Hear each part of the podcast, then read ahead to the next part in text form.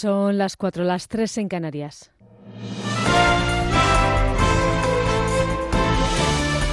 Noticias en Onda Cero. Muy buenas noches. El Pleno del Ayuntamiento de Barcelona ha aprobado este viernes una declaración institucional en la que no solo se reprueba al rey, sino es que además se pide la abolición de la monarquía. La iniciativa ha contado con los votos de Barcelona en Común, el partido de Ada Colau, el PDCAT y Esquerra. Redacción en Barcelona, Laura Pons. Si el texto rechaza y condena el posicionamiento del rey por su apoyo, leo textualmente a la violencia ejercida por los cuerpos policiales durante el 1 de octubre. El documento también reprueba los actos, dicen, represivos en contra de los catalanes y las amenazas de la aplicación del 155. La declaración promovida por la CUP también pide garantías jurídicas para los líderes independentistas, los miembros del CDR y el cantante Baltonic. Les recordamos que hace apenas dos semanas el Parlamento catalán también decidió reprobar al rey por su posicionamiento en la crisis catalana al entender que justificó las cargas policiales que hubo durante el intento de referéndum del 1 de octubre. Este viernes el Gobierno ha anunciado que va a recurrir esa resolución ante el Tribunal Constitucional. Ha sido tras la reunión del Consejo de Ministros, como ha explicado su portavoz Isabel Celá. El Gobierno entiende que la resolución del 11 de octubre de 2018 del Parlamento es inconstitucional, pues supone un nuevo intento, como en otros anteriores, del Parlamento de Cataluña de iniciar un proceso unilateral que desemboque en la proclamación de una hipotética república, lo que vulnera claramente la Constitución y contraviene la última doctrina emanada por el Tribunal Constitucional. Todo ello mientras continúa el proceso para llevar ante los tribunales a los 18 líderes del proceso encabezados por Oriol Junqueras. Estamos pendientes de si la abogacía del Estado lleva a cabo la acusación por rebelión, a pesar de las últimas declaraciones del presidente del Gobierno, que entiende que no hubo rebelión, algo que para el líder de Ciudadanos, Albert Rivera, es inaceptable. A mí me parece intolerable esa injerencia. Le pido a Sánchez que saque las zarpas del Gobierno de la justicia, que deje que la justicia trabaje que los jueces están haciendo un trabajo muy difícil. Conozco la situación en mi tierra, en Cataluña. Hay jueces amenazados, hay jueces señalados, hay fiscales también que están sufriendo ellos, sus familias, y por tanto no se merecen los que defienden el Estado de Derecho que el presidente de gobierno vaya contra aquellos que defienden el Estado de Derecho, en este caso presionando, insinuando cuándo debe haber o no delito. Para el presidente del PP, Pablo Casado, es evidente que Pedro Sánchez está trabajando a favor de los independentistas y de sus intereses para que estos queden lo antes posible en libertad. El Partido Socialista se ha convertido en el caballo de Troya de los independentistas en el gobierno de España. El Partido Socialista está actuando de continente de los pulsos que Podemos está echando a la legitimidad y a la legalidad en España con la mano de Junqueras o con el teléfono de Puigdemont. Todos los exdirigentes de Caja Madrid condenados a más de dos años de cárcel por el uso de las llamadas tarjetas Black están ya en prisión, salvo dos que cuentan con un plazo mayor eh, para comenzar a cumplir su condena y un tercero que está pendiente de presentar informe médico a la Audiencia Nacional para acreditar que hay razones de salud que desaconsejan ingresar en un centro penitenciario. Los últimos en entrar han sido el exconsejero por el PP, Javier de Miguel, el exconsejero del PSOE, Ángel Eugenio Gómez del Pulgar y el consejero por el PSOE también, Francisco José Pérez Fernández, que afrontan cada uno dos años y medio de condena. Y el exconsejero socialista también, José Gómez, Jorge Gómez Moreno, condenado a tres años y dos meses de cárcel. Y un breve apunte del exterior. El presidente de Estados Unidos ha acusado este viernes a los medios de comunicación de usar las acciones del hombre que envió una docena de paquetes explosivos a destacados críticos del mandatario para poner a la gente en su contra. Donald Trump pronunciaba estas palabras en un mitin hace apenas unas horas en Charlotte, en Carolina del Norte, mientras la multitud gritaba la CNN apesta. Además, les contamos que el detenido César Sayok se ha negado a cooperar con la investigación y va a, tener que presentarse ante un juez federal el próximo lunes. Y un breve apunte. Hoy comienzan las primeras nevadas de la temporada junto a un acusado descenso térmico en la península y en Baleares. Eh, se espera un tiempo inestable en todo el país con nubosidad y abundantes en toda España. Las lluvias van a ser fuertes y persistentes en el Cantábrico, área mediterránea y sierras del sureste peninsular y podrán ir acompañados, ojo, de tormentas en el archipiélago balear. Es todo. Más información a las 5, las 4 en Canarias. Se quedan ahora con lo mejor de la semana con Rocío Santos. Síguenos por internet en ondacero.es.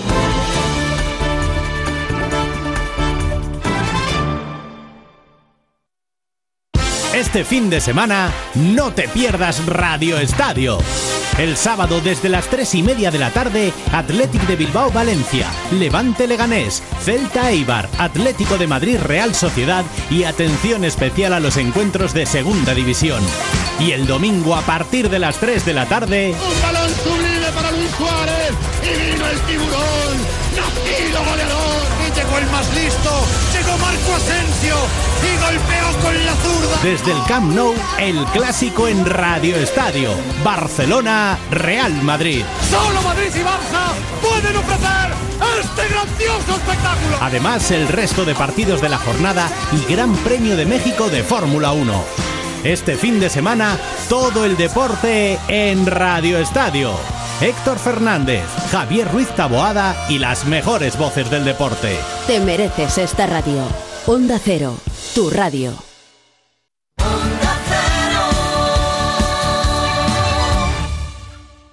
En Onda Cero, quédate con lo mejor. Rocío Santos. Pero los pajaritos no se la sabe. No, no conozco. No conoce los pajaritos. Es. Ah, que ya estamos en directo. Hombre, Buenos claro. días, Carlos. En Estados Unidos se está detectando una tendencia nupcial un tanto curiosa, que es que la gente se va a casar a las granjas, ¿no? El aleteo de una mariposa. Se parece un poco al sonido del fuego. Y tener piel de mariposa debe de ser algo parecido a quemarse. El becerro se llama Luis y sigue a su dueña a todas partes como si fuera un, un cadelo, ¿no? Hoy vamos a hablar de algo que yo creo que cada vez es más importante en la vida, que son los idiomas. Y qué verdad es que cuando ya somos mayores, cuando nos tenemos que poner a aprender un idioma, eso cuesta mucho trabajo. De profesión, desmoralizador. Sí. Pero ese es su oficio, Sí, sí. desmoralizador. ¿Qué necesidad puede tener eh, nadie de que le bajen la moral? Es que no... Toda la del No pille este a Lopetegui, que lo destrozan.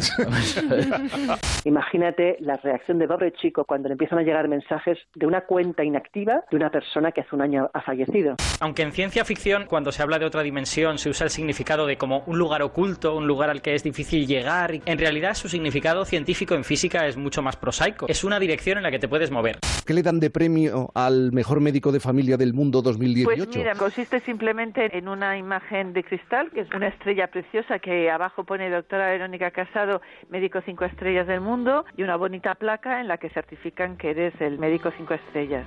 El nuevo entrenador del Real Madrid responde al nombre de Esteban Quillo. Buenos días. Muy buenos días. Me pillas calentando la banda, estoy a punto. Saludos, hermanas y hermanos de León, que ahora no os puedo llamar vecinos. Quiero contarte, León, que la última vez que nos quisimos, tú estabas guapísima, como siempre. A cuenta tuya, perdón, le he tuteado. A mí me puedes, ¿Sí? eh, me puede usted tutear lo que quiera. Entonces no me puedes ustear tú, ¿eh? Porque... Nos tuteamos. A mí me enganchasteis con los relatos de Juan Antonio. Con los pasajes de la historia. Esos pasajes de la historia maravillosos con esas músicas que yo intentaba como loco decir de qué película la habrán sacado. pídemelo a mí que yo te lo digo. Realmente maravillosos y fascinantes. Llama muchísimo la atención que empezara siendo el Autopark, el parque de atracciones denominado Atracciones Apolo. Exacto. Que una sala ha sobrevivido 75 años sin parar de bailar es increíble. Te celebro bien, pero aún quedan, aún quedan más fiestas. Mar, felicidades otra vez, que tengas un buen día. Un abrazo. Cojo el micro así como un cantante de rock. ¡Wow! El último- arriba. El último concierto ha sido... El mío, dices.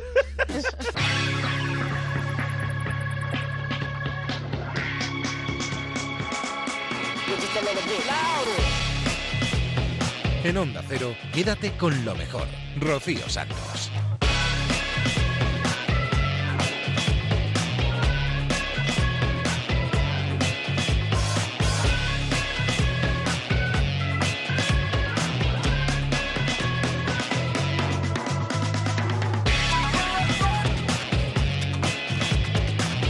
Muy buenas noches a todos, bienvenidos a Quédate con lo mejor.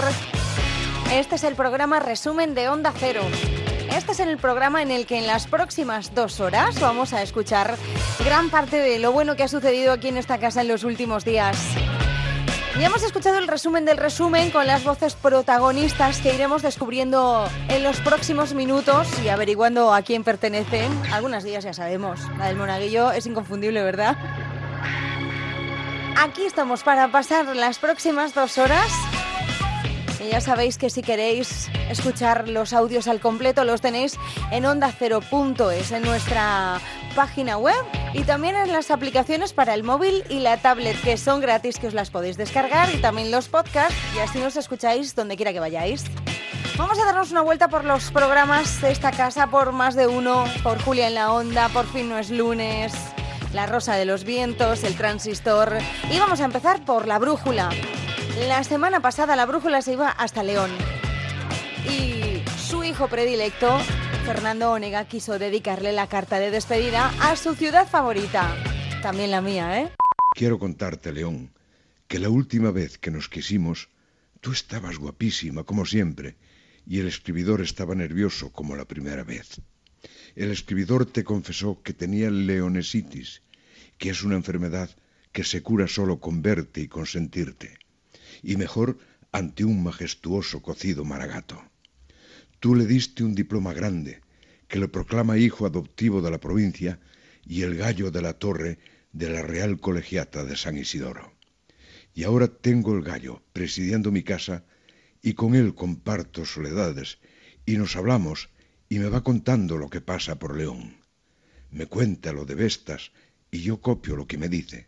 Me cuenta cuando ha ganado la cultural leonesa y hace días me narró el gentío que hubo por San Froilán. Es que el gallo, allá arriba, lo ve todo como vio reunirse a sus pies al primer parlamento democrático de la historia del mundo. Y yo voy por ese mundo sacando pecho de orgullo. Es que soy hijo adoptivo de la provincia de León, ¿sabéis? Y parece una historia inventada. Ser hijo de León es sentirse hermano de Trapiello y de Llamazares, y de Antonio Gamoneda y de García Ferreras, y de Fran Cuesta y de Jesús Calleja, y de Luis Mateo y de Café Quijano. Y es haber sentido el vértigo en Torre Cerredo, y haber buscado el urogallo en los alcares, y haber pasado San Glorio con cadenas, y haber saboreado el valle del Esla, y haber soñado mares en el lago ausente y el lago de la Baña, y haber buscado un oro imaginario en las médulas, y haberse internado en el Teleno, y haber hecho las rutas incontables del Cares, del Románico, de la Plata, de los Templarios, o de la humilde aluvia, o de la grandiosa Cecina, y haber contado los dos kilómetros cuadrados de vidrieras de la pulcra leonina, y haber comprobado por qué serás para siempre capital gastronómica, y haber llorado, todo hay que decirlo, en los pueblos que se despueblan. Ser hijo adoptivo de León no es ser hijo de una provincia, ni siquiera de un reino, es serlo de una historia, de un imperio, porque sólo un imperio puede ofrecer tanto como ofrece León, con sus palacios, con sus templos, con sus museos, con sus leyendas, con sus montañas, con su páramo, con su bierzo, con sus pueblos, que sólo hay uno entre los más ricos de España, pero hay decenas en la estadística de los más bonitos. Cuánto te quiero, León. Te he escrito siempre como una novia. Esta debe ser la carta número 15. Y ahora te escribo como una madre. Déjame expresar hoy ese orgullo. El orgullo de ser y sentirme fruto del encantamiento leonés. Quédate con lo mejor en Onda Cero.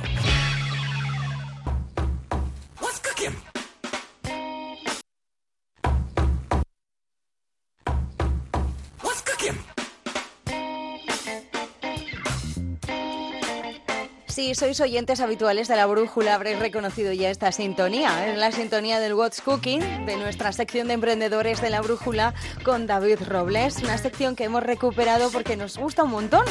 Y es que David Robles siempre nos trae las últimas noticias en cuanto a aplicaciones, en cuanto a tecnología, sobre todo de gente emprendedora. Y esta semana nos traía una aplicación para que los niños hablen inglés de forma natural. Que eso que, que solamente tienen esos niños afortunados que tienen padres o tienen abuelos eh, que hablan otros idiomas y que le hablan en otros idiomas y que aprenden esos idiomas de forma natural, es lo que te traigo hoy aquí. Es una aplicación que se llama uh, Mentalista y está diseñada para que los niños pequeños entre 6 meses y 7 años aprendan eh, inglés o otros idiomas de una forma absolutamente natural. Esto nació hace unos años cuando nuestra emprendedora María Eugenia García eh, vivía en Hong Kong y se dio cuenta lo fácil que allí los niños eh, bueno. aprendían inglés y otros idiomas. Entonces se trajo aquí la, la técnica mejorada, crea esta aplicación y aglutina en ella los últimos 50 años de conocimiento en, en neurociencia. Bueno, pues bien, El resultado es esta aplicación que con solo 10 minutos, 10 minutos al día, los niños aprenden idiomas con unos resultados espectaculares. Qué bueno. Tanto que, fíjate lo que nos cuenta eh, María Eugenia, estos niños son a veces incluso capaces de hablar inglés antes que su propia lengua materna. ellos pueden llegar a aprender a leer en inglés antes que en su propia lengua. Incluso, te digo, es decir, pueden, le- pueden poder leer antes incluso que poder hablar, es decir, reconocen las palabras y tú dices, hombre, si no pueden hablar no me pueden decir lo que están viendo, claro, pero sí te lo pueden señalar, ¿vale? Le podemos poner pues tres juguetes distintos, pues el elefantito, eh, la vaquita y el burrito, entonces leen elephant y ellos simplemente leyendo esa palabra te señalan y te cogen el elefante. Para que veas. Y con cuatro años, algunos corrigen a sus padres el acento en, en inglés, por ejemplo. Fíjate de, de- qué nivel estamos hablando. Y a muchos se preguntarán, ¿y esto? Dime, dime. No, no, que claro, que de- de- desde pequeños ellos escuchan eh, perfectamente hablar ese, que te van a corregir a ti. Tú dices red y él te dirá, no, no, red. Es red. eh, Claro, y te quedas con una cara de tonto y dices, Claro. "Ay, el niño no sé qué hacerle". Qué bueno. Bueno, pues, ¿cómo funciona esto, no? Gran pregunta. Muy sencillito, es un, es un sistema tan, tan básico como, como original y que funciona muy bien en los niños, que es un sistema de, de asociación. La aplicación eh, hay que bajársela, recomiendan en tablet para que sea más grande y Ujú. los niños puedan verla. Y como digo, es un sistema asociativo en la que se va a ir mostrando imágenes, eh, por ejemplo, como decía eh, nuestra emprendedora, de animales asociadas durante un segundo a un sonido. Dirás que poco tiempo. Para un niño es más que suficiente. Y después a cómo se escribe. Esa asociación de primero eh, la imagen, luego el sonido y luego la escritura. En un niño eh, eh, tiene una capacidad de aprendizaje impresionante que no tenemos nosotros y ellos son capaces de, de- de absorberlo. El resultado es que estos niños en un año son capaces de eh, haber interiorizado más de 1.500 palabras, por ejemplo, en inglés, que son como tres cursos de, de- aprendizaje de, sí, de Cambridge. Eh, lleva muy poquito tiempo en el mercado, fíjate, ya tienen 600 eh, usuarios, no solamente particulares, también centros educativos, porque también se puede utilizar en los coles. Y yo, como siempre, recomiendo a los interesados que entren en su web, que es www.mentelista.com. Mm, www.mentelista.com. ¿Y con qué seguimos, David? Pues mira, con algo que a mí me gusta particularmente mucho, que es el, el emprendimiento solidario. Eh, mira, te hablo de Hemper, que es una, una empresa creada por un grupo de, de españoles eh, con las que fabrican mochilas para ayudar al desarrollo económico de Nepal. Ellos eh, eran voluntarios allí y, de alguna manera querían eh, ayudar a esa comunidad a hacer algo por ellos y descubrieron que la clave para ayudarles estaba en el cáñamo que si no lo sabes, el cáñamo es una planta que es prima hermana de la marihuana. No Sí. tiene efectos psicotrópicos, pero sí que tiene grandes propiedades como material, y es que es muy resistente, tiene muy buena fibra, es térmica, con lo cual es perfecta para hacer, por ejemplo, este, este tipo de, de- de mochilas. Em, las mochilas las hacen las mujeres nepalíes allí, con lo cual el dinero que tú pagas por ellas se revierte a la comunidad. No solamente se paga eh, los salarios, sino que también se está invirtiendo en toda la comunidad, desde los niños más pequeños, en formación y en, en educación, como nos cuenta Gloria Gubianas. generando empleo ahí directamente y luego nosotros utilizamos parte de nuestros beneficios pues en hacer cosas allí con ellos pues eh, temas educativos eh, bueno hacemos tenemos un programa de, de beneficios sociales para los trabajadores y que nosotros nos aseguramos de que las personas que las hacen pues están cuidadas que tengan pues por ejemplo que sus hijos tengan escuela etcétera Año y medio llevan trabajando y han vendido, ojo, 6.000 mochilas, eh, que no está, no está nada mal, están vendiendo en España, también en Europa. Y yo aconsejo que, que echen un vistazo a la web, que es www.gemper.es. Animo a comprar la- alguna de estas mochilas, no solamente porque son chulas, no solamente porque ayudan a estas mujeres, sino porque además, y esto lo sabe poca gente, el cáñamo se está empezando a investigar ahora como un gran remedio, una gran alternativa al abuso de- del uso del plástico en nuestro planeta. Así que puede ser una interesante alternativa y además de una buena acción y además que, que las mochilas son muy chulas. Quédate con lo mejor, con Rocío Santos. Seguimos en la brújula, pero ahora damos la bienvenida a Alberto Aparici. Con él hablamos de otras dimensiones. ¿Existen en nuestro universo? ¿Qué hay de ciencia en ello? Nosotros estamos acostumbrados al espacio tridimensional porque te puedes mover a izquierda o derecha, adelante atrás o arriba a abajo. Son las tres dimensiones que hay, tres direcciones para moverse, ¿no? Luego está esto de que el tiempo es una cuarta dimensión, pero es una dimensión un poquito especial porque solo te puedes mover hacia adelante, así que tampoco me quiero meter mucho en esto, que nos llevaría toda la sección, podríamos estar tiempo tiempo. Ya, pero bueno, tú lo has dicho, ¿no? Vivimos en tres dimensiones, el resto es ficción.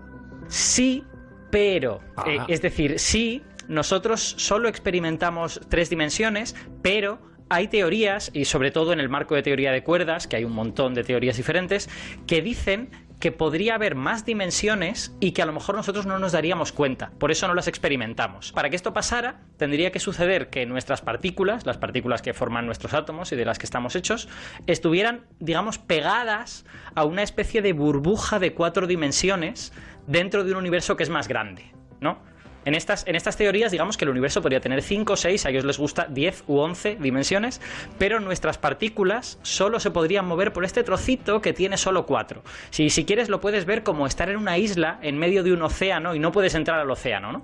Pues ese, ese océano serían una especie de dimensiones ocultas. Están ocultas para nosotros porque no podemos entrar, pero habría otras partículas que sí podrían viajar por ellas y de hecho verían un universo mucho más grande que nosotros. Y, Alberto, ¿y entonces ¿es posible saber si estas teorías están en cierto? teóricamente uno puede eh, diseñar experimentos, ¿no? Y, y hay una manera sencilla, que es utilizar alguna de estas cosas, alguna de estas partículas que no están pegadas a nuestra burbuja. Si nosotros pudiéramos ver a una de esas partículas en el momento en que se pasa a la dimensión oculta, en el momento que sale de la isla, lo que veríamos es que desaparece. Dejaríamos de verla. Entonces, eso nos probaría que existen esas dimensiones. Problema. Nosotros estamos hechos de partículas de las que sí están pegadas a la burbuja. Entonces, ¿de dónde sacamos una de esas otras, no? Y la respuesta, según me has contado, ha venido del espacio exterior, ¿no? Eso es, eso es. No, no sé si te acuerdas de las ondas gravitacionales que se detectaron por primera vez hace casi tres años Sí, y físicos- fueron muy sí, importantes. Los, los- perdona, los físicos decíais que son, si no recuerdo mal, vibraciones del tejido del espacio-tiempo. Eso es. eh, de- bueno, digamos que para imaginárnoslo, resulta que este universo en el que nosotros estamos pegados o estaríamos pegados no es rígido, sino que puede estirarse, comprimirse, puede temblar como si fuera un flan y a nosotros nos arrastra cuando esto ocurre, ¿no? Pues esa cosa, ese arrastrar porque el propio espacio-tiempo se mueve, es una onda gravitacional. Bueno, pues, pues estas vibraciones del espacio son precisamente de estas cosas que deberían poder viajar por todo el universo. Porque si hubiese una quinta o sexta dimensión, pues esas dimensiones también son espacio, son tan espacio como las otras tres, y por lo tanto deberían vibrar, deberían estirarse igual que las otras tres. Así que se puede usar las ondas gravitacionales para ver si existen esas otras dimensiones ocultas. Eh, Exacto, y de hecho es muy fácil si sabes de dónde han venido las ondas gravitacionales, porque basta solo con que compruebes con qué intensidad te llegan. Si las ondas gravitacionales se te están escapando a las dimensiones ocultas, tú notarás que te falta intensidad. Es como si tuvieras una fuga de agua, ¿no? Te llegan menos. Tú, tú espera- esperas 20, te llegan 10. Eh, pero para hacer esto es fundamental que sepas de dónde han venido. Y eso no siempre es fácil, porque eh, si- se te están escapando ondas gravitacionales, también se te podrían escapar porque está muy lejos el sitio. Claro. Pero claro, eso sería mucho menos interesante que fuese porque se va en otra dimensión. Y eso se ha podido hacer ahora por primera vez. Efectivamente, en un artículo publicado la, la semana pasada, gracias a que hace un año se observó una colisión de estrellas de neutrones, que son dos objetos muy compactos, muy densos, que emitió ondas gravitacionales y también emitió luz. Entonces, de hecho, aquello lo contamos también en la brújula en su momento. Pues esa luz nos ha permitido saber el lugar exacto del que salieron las ondas gravitacionales. Y al fin hemos podido comparar. Hemos comparado cuántas deberían haber llegado y cuánto ha llegado realmente, ¿no? ¿Y el resultado ha sido? Pues que el universo tiene cuatro dimensiones, tres del espacio y el tiempo. Oh, decepción, decepción total. O sea que Bueno, no hay una cuarta dimensión como en Stranger Things. eh, Eh, exacto, o al menos no que se pueda ver en este experimento, ¿no? De, de- de hecho, lo sorprendente habría sido lo contrario. De- siempre quedan abiertas otras cosas, ¿no? Que, que sean dimensiones que estén en otros lugares del universo y tal, pero bueno, digamos que lo más normal, que sería que existiera una dimensión en todo el universo paralela a la nuestra, eso parece que está descartado. Gracias, Alberto Barici. Muy buenas tardes. Un abrazo.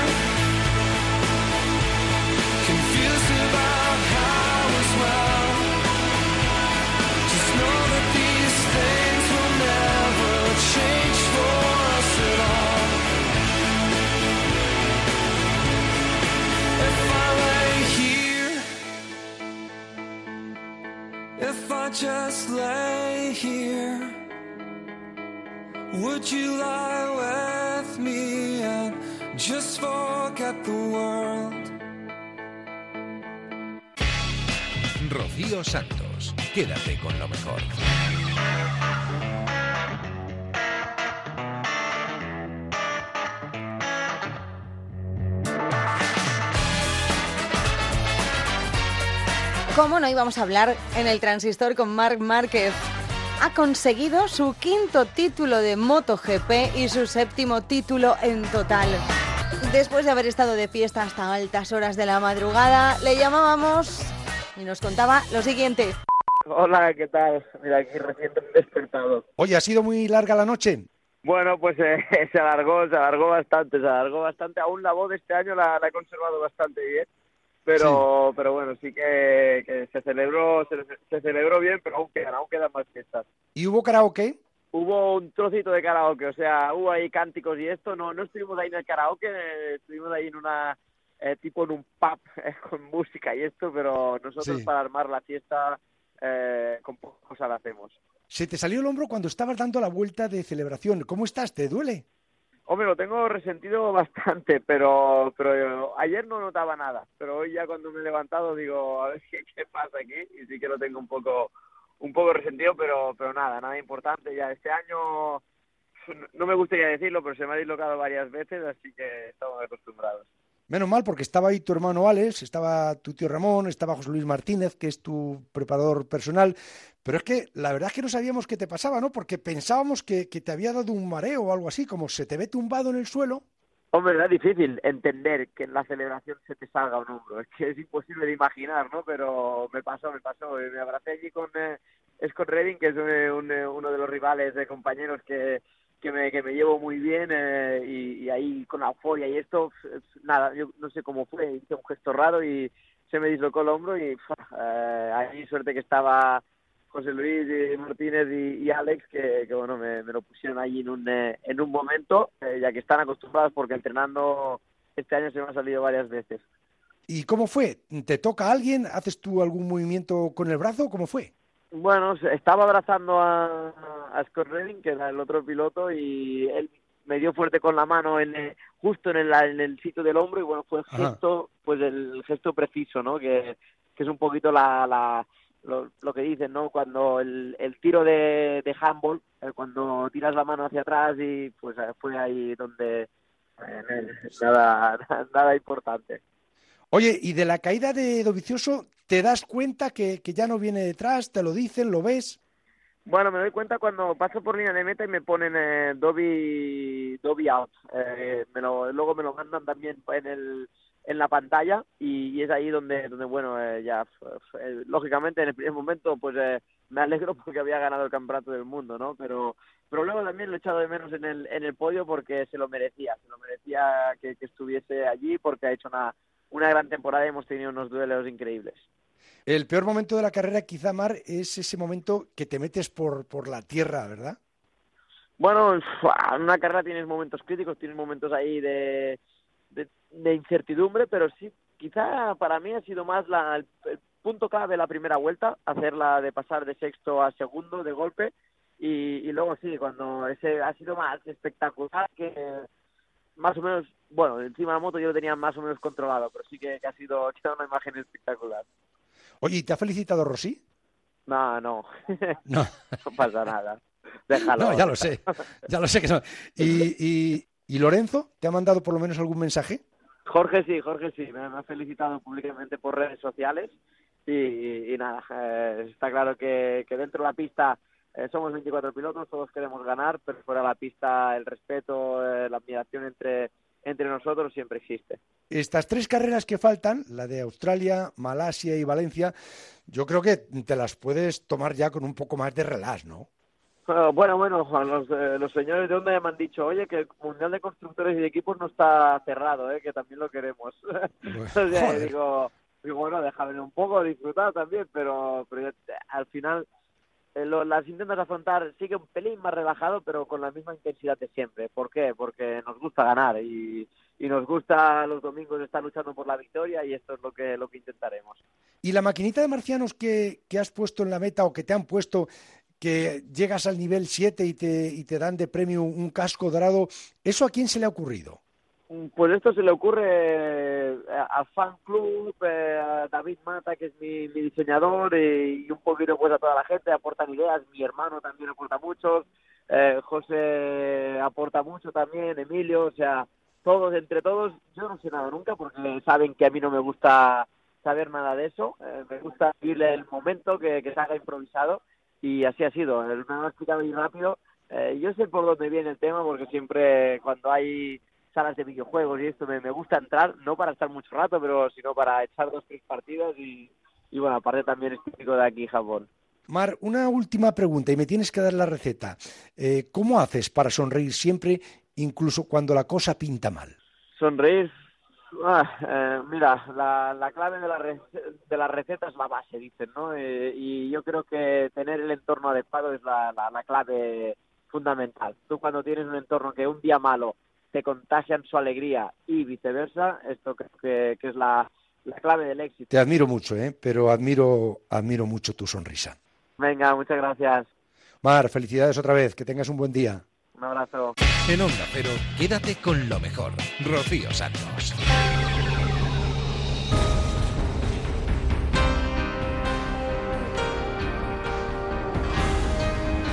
Llega el momento de dar la bienvenida a Laura Falcolara, su sección Ecos del Pasado.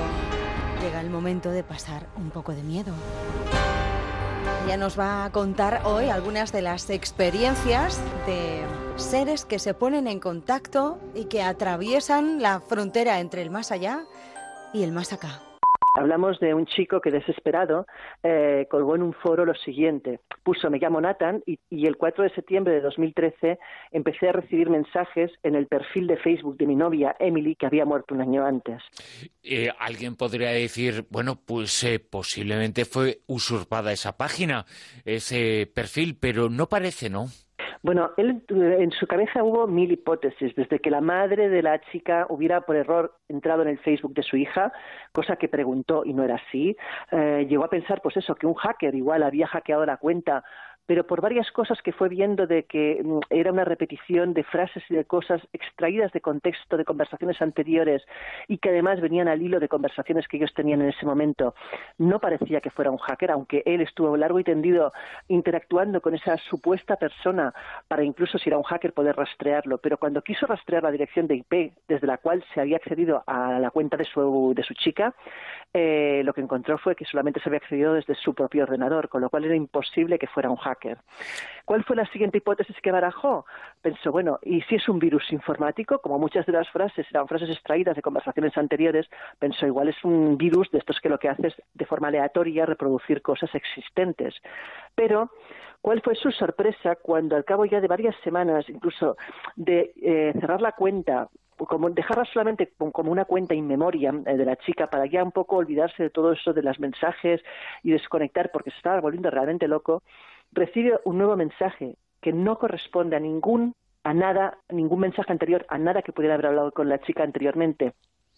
Y la palabra que recibe es congelándome que suena, la verdad, un poco angustiosa, ¿no? Sabiendo de quién venía. Pero es que el siguiente mensaje que recibe aún es peor, porque le dice, deberías dejarme andar. Nadie, excepto él, sabía que en el accidente su chica perdió las dos piernas. Jolín, ese, la verdad es que es eh, muy fuerte. Incluso eh, dice el testigo que en alguna ocasión eh, en el Messenger, en Facebook, cuando alguien está escribiendo un mensaje, viene escribiendo, pero Efectivamente. imagínate que viene de alguien que no existe y alguien Claro, que es ha lo que fallecido. dice ¿no? él, que cuando conectaba y le veía el circulito verde al lado del perfil de su chica y de repente ponía escribiendo. Dice, claro, dice, es que llegué a pensar que si yo igual hacía alguna cosa que provocaba algún tipo de algoritmo, pero es que era imposible. O sea, dice, ya la cosa que realmente me, le desquició al pobre chaval fue ver en el perfil de ella una foto eh, de él tomada desde fuera de su ventana de él frente al ordenador precisamente. Eso fue lo que ya no sabía realmente dónde ubicar eso. Imagínate, o sea, alguien ha estado fuera de mi casa, me ha tomado una fotografía y la ha subido al perfil de mi chica. ¿Quién ha hecho eso? No, no, no está resuelto el caso, o sea, no sabemos todavía qué fue lo que realmente pasó, eh, no sabemos cómo ha continuado la historia, pero realmente es escalofriante. Quédate con lo mejor en Onda Cero.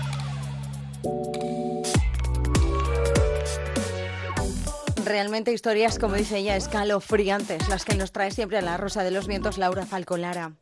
Seguimos en La Rosa, ahora le hemos dado la bienvenida esta semana a Antonio García Ferreras, presentador de Al Rojo Vivo, uno de los rostros icónicos de La Sexta, que confiesa ser un oyente habitual del programa de La Rosa.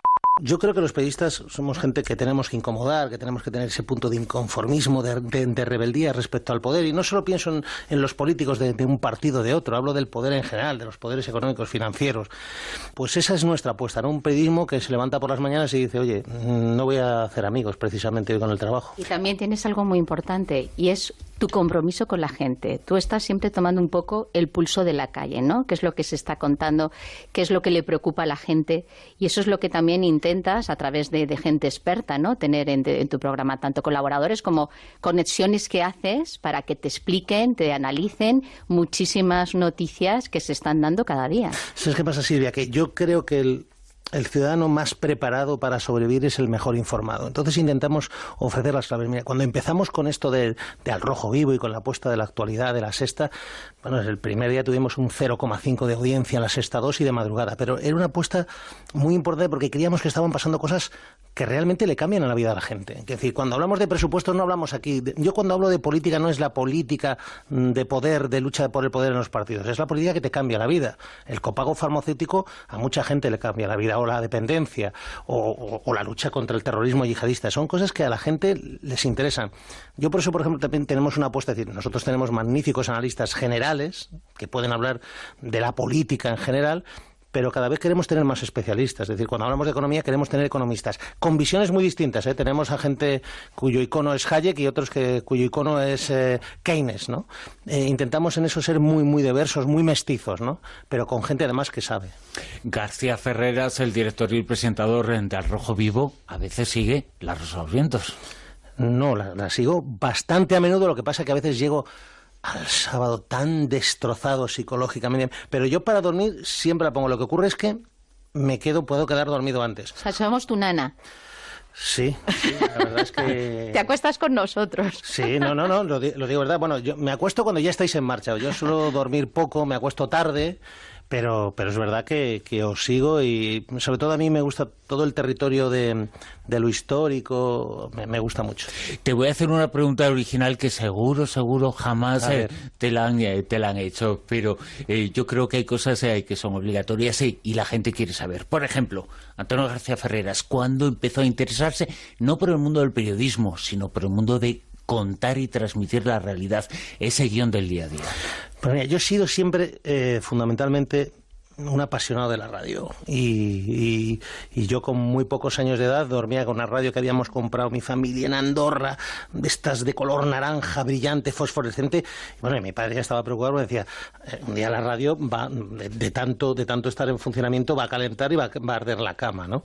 Entonces yo siempre he sido un, un tipo que, que ha estado fascinado por, por la gente de la radio y sobre todo por la gente que contaba historias, ¿no? Es verdad que a mí, sobre todo, me, me- me apasiona contar lo que pasa. Es decir, esto de la historia, que yo soy muy fan de la historia, pero claro, es que mm, yo como periodista en el fondo le estoy contando la historia en tiempo real. Y, y es donde surge mi pasión. Es más, yo tuve un debate personal sobre si estudiar historia, historia del arte, arqueología o periodismo, pero bueno, al final pudo pudo este oficio. Pero, oye, una cosa no quita la otra, ¿eh? Lo que pasa es tener tiempo, pero poder podrías hacerlo. Bueno, mi gran pasión es dejarlo todo y dedicarme a estudiar, a estudiar historia. Lo digo en serio, la gente no se lo cree. Me dice, nada, te conocemos, es imposible, tú no sabes, no puedes vivir sin esto. No, no, puedo vivir, lo que pasa es que tengo que mantener una familia. que hay que hay que pagar las cosas pero ese sentimiento el sentimiento de querer contar cosas de querer eh, transmitirla el sentimiento periodístico de la vida no está en un título está en algo en los genes en el nacimiento donde sea pero está en la historia de cada uno Sí, yo imagino que genéticamente estoy construido para eso, ¿no? Porque es donde yo me siento cómodo, eh, contando historias, yendo a los sitios donde ocurren esas historias, narrándolas y relatándolas, formando equipos que estén dispuestos a, a apostar por eso en lo que yo creo, el periodismo, que muchas veces me dice, bueno, el periodismo, no, no, yo no digo que el periodismo sea lo único que nosotros hacemos, hay gente que tiene apuestas distintas, filosofías distintas, es en el periodismo en el que yo creo, ¿no? El periodismo en el que yo creo, en el que yo siempre digo, la sangre del periodismo en el que yo creo no tiene el color cobarde, en eso, evidentemente a todo el mundo le gustamos, ¿no?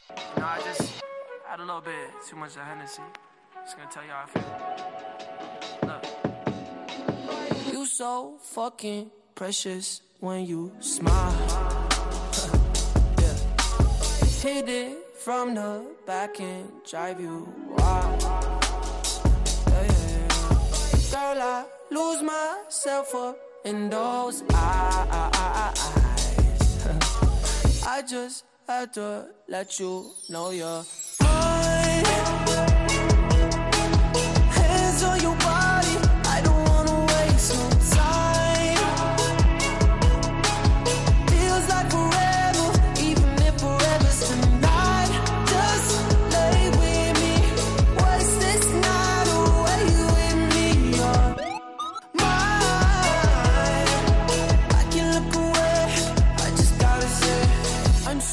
fucking happy you're alive.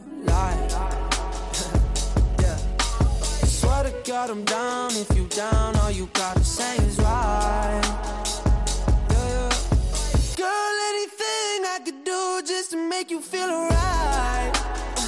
Uh, oh, I just had to let you know you're fine. Running circles around my mind. Even when it's rainy, all you ever do is shine. You on fire. You a star just like Mariah. Man, this feel incredible. I'll turn you to a bride. You're mine. Hands on your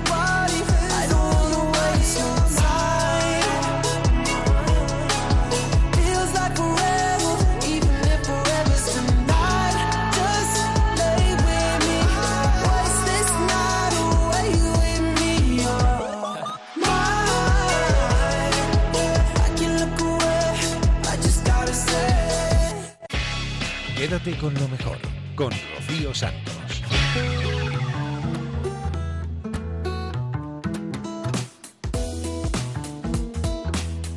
A principios de la semana pasada, Verónica Casado recibía la noticia. Había sido elegida Mejor Médico de Familia del Mundo 2018. Es el premio más prestigioso que otorga la Organización Mundial de Medicina de Familia a la excelencia sanitaria.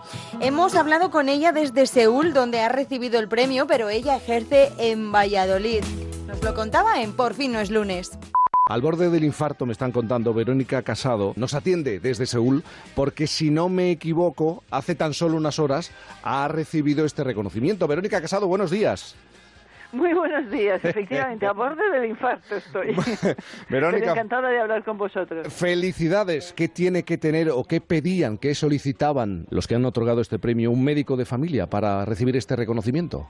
Pues eh, en principio lo que ellos valoran es que eh, seas proveedor de servicios, es decir, que te sigas dedicando eh, a la asistencia, que seas buen comunicador, que ejerzas liderazgo, que sepas hacer gestión, eh, que hagas formación y, y que intentes a través de tu trabajo pues mejorar eh, la especialidad y en este caso la especialidad de medicina de familia. Entonces eso es, eso es lo que han valorado y, y bueno pues me, me dieron eh, primero cinco estrellas de, de Europa, luego de cinco estrellas de Iberoamérica y el hecho de, de que dos regiones, eh, que eso no había pasado nunca en la historia de Bunca, eh, optaran por la misma persona, pues eh, yo creo que ha sido uno de los elementos decisivos para que para que me, me dieran este este premiazo a mí y estoy encantada. Pero estoy encantada no solo por mí, yo creo que estoy encantada fundamentalmente por lo que significa de reconocimiento hacia la medicina de familia de España y hacia la atención primaria española y eh, para mí es un orgullo. Porque ¿dónde desarrollas tu trabajo?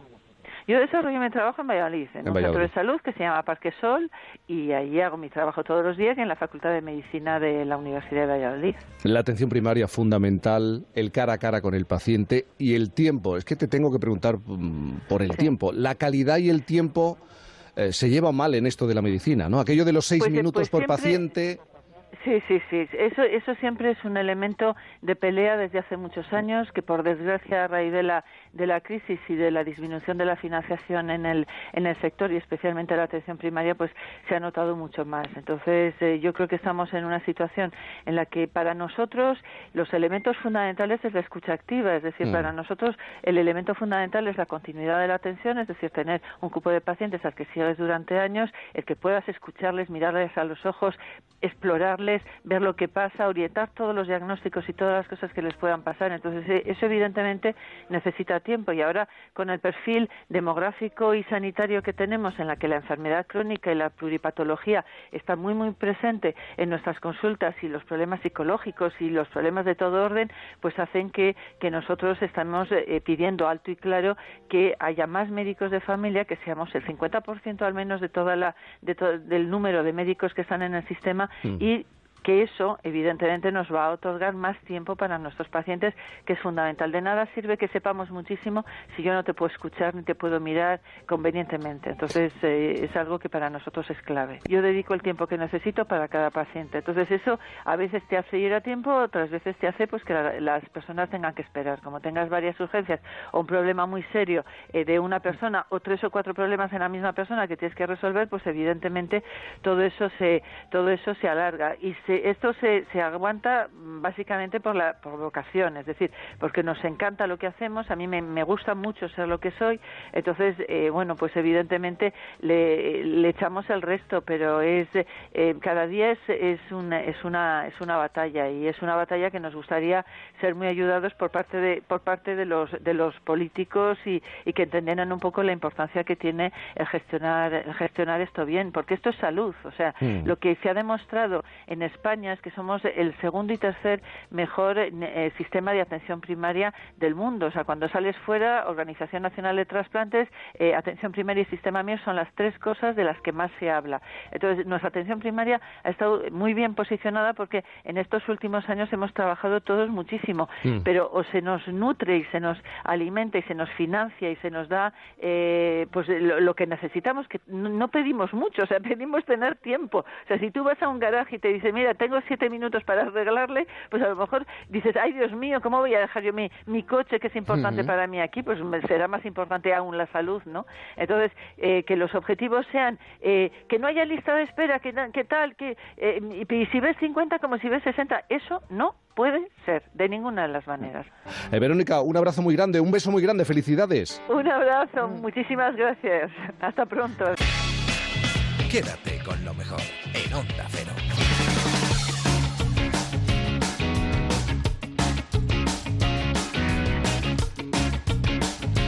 Una sala de fiestas que lleva 75 años. Ininterrumpidos, haciendo a la gente bailar y disfrutar con música, con conciertos, con actuaciones en vivo. No es fácil condensar todo lo que ha vivido la mítica sala Apolo de Barcelona. Nació en 1943 como parque de atracciones. Ha sido sala de baile, bingo, club deportivo, pista de patinaje y por supuesto una referencia de la música en directo de Barcelona. Lleva 75 años, como os decía, y la historiadora y antropóloga Eva Espinet ha realizado un recorrido personal e histórico por las huellas de este pasado glorioso. No es fácil, 75 años de historia de la sala Apolo, todo comienza en 1935 y hoy en día, tal como entendemos lo que es un parque de atracciones, llama muchísimo la atención que empezara siendo el, el Autopark, el, el- el parque de atracciones denominado Atracciones Apolo. Exacto. Eh, no es nada fácil. La verdad es que decir que, que una sala ha sobrevivido 75 años sin parar de bailar, pues es increíble. Pero además que esconda tesoros como, como aquel parque de atracciones que fue el eje del, del ocio de la, de la avenida Paralelo de Barcelona que era un lugar fascinante en los años 30, donde había music halls, teatros, eh, bares, cantinas, y, eh, y el Atracciones Apolo fue el- la gran protagonista de la avenida. Una sala que, que fue evolucionando, sus espacios fueron evolucionando y, y casi se podía hacer de todo, cualquier tipo de Sí. espectáculo se podía representar allí. Exacto. Eh, en los años 50 también se hizo famoso porque fue un club deportivo. Ganaron la, la liga, la división de honor de, de hockey sobre patines. Pero después, eh, en, los en los años 80, comenzó lo que es hoy en día la sala, un club de clubes. Es que estamos pensando en el concepto, claro, es difícil de entender hoy en día. Es parque de atracciones, sala de espectáculos, de baile, lugar para partidos de hockey, una cancha de baloncesto, Un ring de, de- de boxeo. de boxeo. Eso llegó en los 60, ¿no? Eh, Eso llegó en los 60. eh, a ver, Barcelona en los años 50 y 60 el- el- los deportes estaban en boga. Por la noche se bailaba y por la mañana se podían ver los combates de boxeo. ¿Y qué rostros conocidos han pasado por, por la sala Polo? Mm, muchísimos. Eh, Todos. todos. Todos, Todos. claro. Imagínate 11.000 artistas 11.000 artistas, claro. y más de 5.000 DJs. Claro, lo de los DJs ha llegado mucho tiempo después, Sí. evidentemente, pero me gustaría que te pararas en la historia de uno de los grupos más importantes ahora mismo del pop mundial. Sí. Eh, nadie, bueno, nadie, sería exagerado, no llenaron la sala, vamos a decir que ellos no llena- llenaron la sala. Ajá. ¿Qué pasó con Coldplay? Bueno, Coldplay presentaron su primer disco después de aterrizar en el Sonar en el 95 y llegaron por primera vez a Barcelona eh, tocando en la sala Polo ante 700 personas, o sea, ni siquiera llenaron la sala y luego llenaron estadios, o sea, increíble, ¿Sigue conservando la magia hoy en día esa sala? totalmente. ¿Tú crees Eh, que es posible conservar esa magia y esa historia en estos tiempos? Bueno, es difícil, pero, pero ellos lo han conseguido. La sala Polo eh, ha estado siempre rodeada de visionarios. Eh, su director, Alberto Guijarro, que lleva casi 30 años llevando la, la sala, es un curator de la música y ha llevado lo mejor de los clubs allí. Eva, pensando en lo que ha representado esta sala, podría ser el- uno de los referentes culturales más importantes de Barcelona y uno de los puntos en los que España se acercaba más a la Europa moderna a lo largo de las décadas. Totalmente. Ya desde los años 90 se convirtió en el lugar de referencia de la modernidad y hoy en día es un icono en la ciudad. Es la, para muchos, para muchos de los músicos y bandas, es la catedral de la música y, él es, y es el lugar de referencia donde te tienes que bautizar como, como artista. ¿Y hacia dónde crees que va? Porque ha vivido tantas transformaciones, ha tenido tantas vidas la sala Polo. ¿Cuál puede ser su futuro? Bueno, lo tiene enorme. Eh, este año, precisamente, con los 75 eh, años de la Sala Apolo, se han renovado y han, han hecho más grande todavía la, la sala. Ahora hay tres salas y tienen para mucho tiempo. Es eh, indiscutiblemente es la gran sala de música de Barcelona.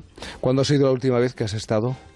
Pues hace muy poquito. Este año lo he vivido intensamente para escribir sobre, sobre ella y he vivido desde las noches de rock de Nasty Mondays, eh, el canalleo de Caníbal, eh, los conciertos, eh, bueno, de todo. Pu- Puedes ir de día y de noche a la sala Polo y no te vas a aburrir. Quédate con lo mejor, con Rocío Santos.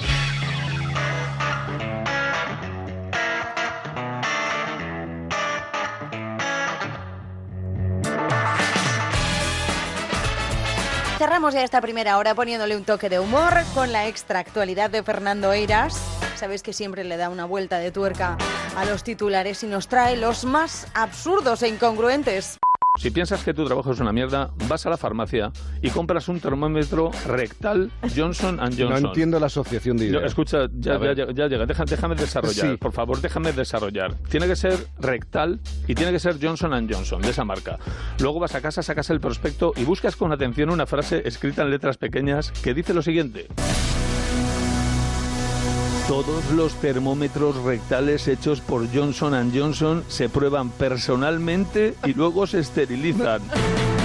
Y ahora repite conmigo, qué feliz soy por no trabajar en control de calidad de Johnson Johnson. Escúchame, ¿sabes? esto no aparece Yo en papel. eh, estaba a Esto- punto. Esto no puede escucha, aparecer en papel. Llevo, eh, te- de- pónmelo de deberes para la semana que viene. Por Estaba favor. a punto de ir a la farmacia No, y comprarme un termómetro rectal.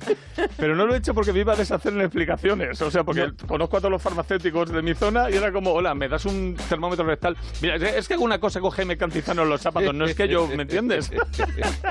bueno, pues nada, vamos con otra noticia extra. Venga, vamos. Cataluña arrastrará a España a su primera caída de turistas tras muchos años de escalada.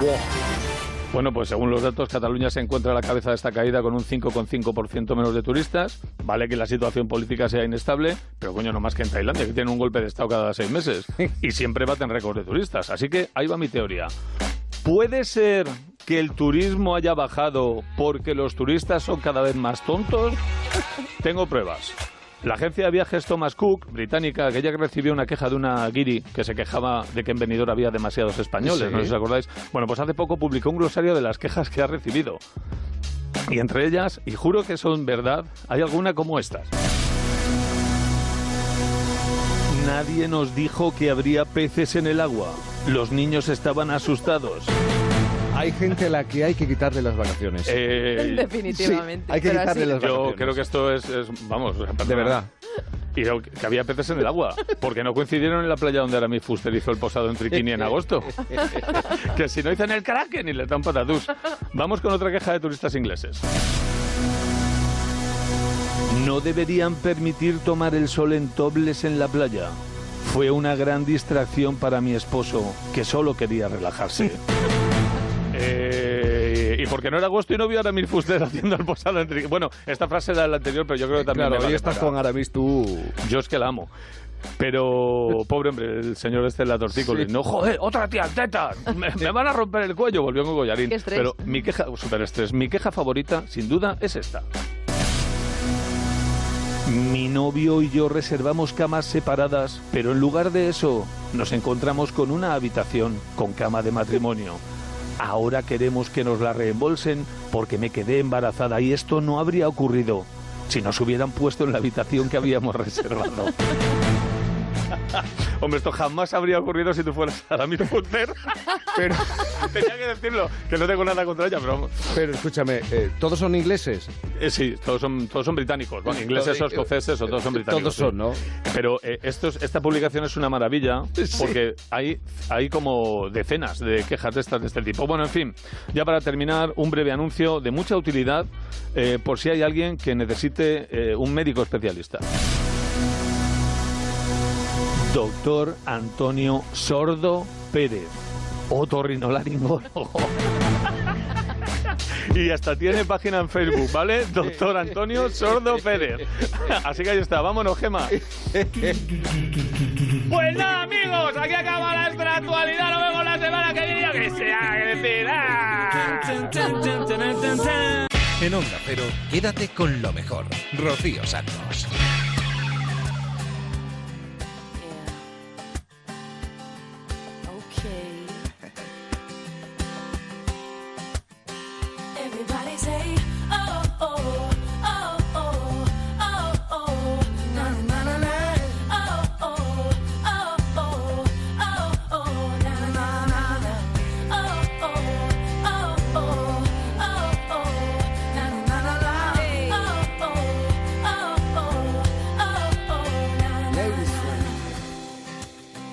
Driving in a fast car, trying to get somewhere.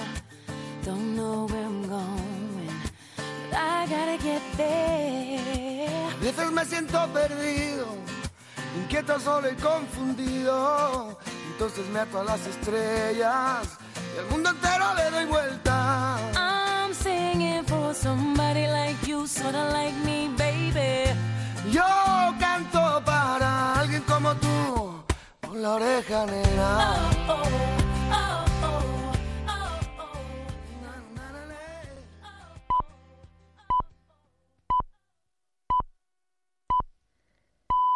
Son las 5, las 4 en Canarias.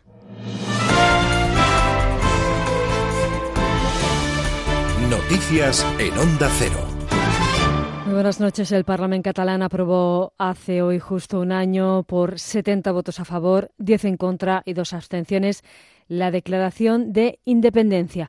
Un año después no hay convocada ningún acto por parte de los grupos independentistas que recuerde todo aquello. El gobierno de Quim Torra apuesta, por tanto, por el perfil bajo a la espera del juicio contra los 18 líderes del proceso.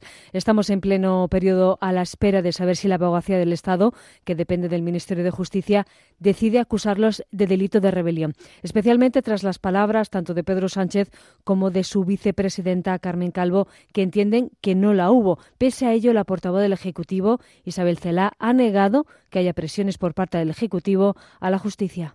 Pero esto es una cuestión subjetiva, es una cuestión tremendamente subjetiva. Es decir, hay personas que se sienten más vulnerables o que se sienten más eh, heridas u ofendidas por otras, por otras por las manifestaciones que se puedan hacer desde un ámbito o desde otro. El Gobierno no hablaba para nada del Poder Judicial ni pretendía orientarle hacia ninguna parte.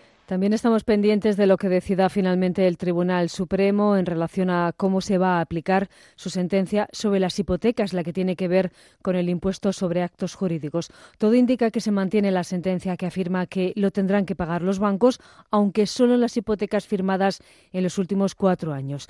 Las entidades financieras se preparan y avisan si tienen que pagarlo ellas, terminarán repercutiendo el coste a sus clientes o lo que es lo mismo. En algunos casos no les va a resultar rentable conceder una hipoteca. Gonzalo Gortázar es el consejero delegado de CaixaBank. Los bancos tenemos la obligación prudencial, y nuestros supervisores así nos lo exigen en sus normas y en sus inspecciones, de tener en cuenta todos los costes a la hora de conceder nuevo crédito. Esta es una obligación prudencial. Yo creo que eh, a partir de ahí pues veremos, pero tendremos que tener en cuenta todos los costes porque es que si no, nuestros supervisores nos dirán que no estamos haciendo una política prudente de concesión de crédito y tendremos otro tipo de problema. Esto no es una cuestión que nos guste o no nos guste, es, es nuestra obligación. Por su parte, la COE asegura que el aumento de las bases de cotización máximas que está estudiando el Gobierno podría suponer un coste para las empresas de hasta 1.700 millones de euros al año. Desde la patronal advierten, por tanto, que esa medida podría tener un impacto negativo para el empleo. Desde Comisiones Obreras, Carlos Bravo apunta, en cambio, que los sindicatos hacen sus propios números sería un paso, de luego no agota el margen de recorrido. Eh, hay que pensar que en España hay 26.000 millones de euros aproximadamente en salarios que se pagan, que tributan a Hacienda, pero que no cotizan a la Seguridad Social porque son de ese millón doscientos, millón cien, millón doscientos mil personas que ganan más de 45.600 euros y que por el exceso no cotizan. Muchos menores viven tutelados en nuestro país, pero hay un problema. En cuanto cumplen 18 años, dejan de estarlo y de la noche a la mañana se ven desasistidos cuando en realidad todavía son muy pequeños para valerse por sí mismos. De ahí que la organización Aldeas Infantiles haya promovido un proyecto que pretende seguir acompañándoles hasta que puedan independizarse. Lo que piden es que la Administración amplíe esa protección de alguna manera hasta los 21 años en el caso de que sea necesario. Lo explica Ana, una joven tutelada que nos cuenta la cantidad de cosas para las que necesitan que alguien les ayude. Ya fuera para, estoy mala, necesito un achuchón, me pasa algo bueno, me pasa algo malo, oye, tengo dudas con esto, no tenían quien acudir, el papeleo, de repente tienes que ver una cita médica, empadronarte, prestaciones por desempleo, apuntarte en el paro y mil historias que nadie te informa ni te dice, oye, tienes que ir aquí y hacerlo así. Y el presidente de Estados Unidos ha anunciado su intención de desplegar tropas del ejército para proteger la frontera. Donald Trump ha calificado de emergencia nacional el avance de la caravana de migrantes centroamericanos que avanzan hacia el gigante norteamericano huyendo precisamente de la violencia y la pobreza. Estos se defienden de las acusaciones. Lo que el presidente Trump diga, lo que diga de nosotros, que somos criminales, que somos pandilleros, que ahora los, está tratando como, como terroristas, como que fuéramos ISIS. Sinceramente, este presidente no sabe ni lo que quiere ni lo que dice, porque es una falta de respeto que nos esté tratando de esa manera. Es todo. La información vuelve a Onda Cero a las 6, las 5 en Canarias. Se quedan con lo mejor de la semana con Rocío Santos. Síguenos por internet en ondacero.es.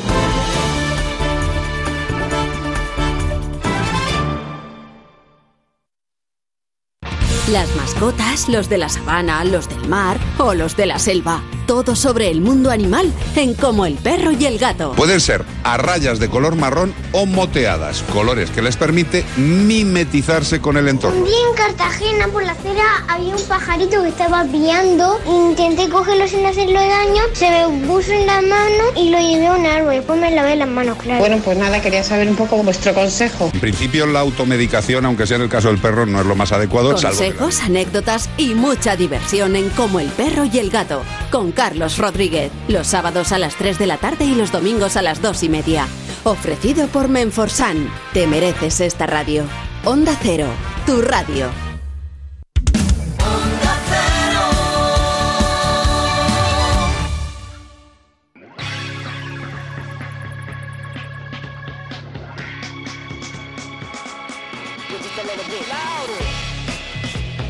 En Onda Cero, quédate con lo mejor. Rocío Santos.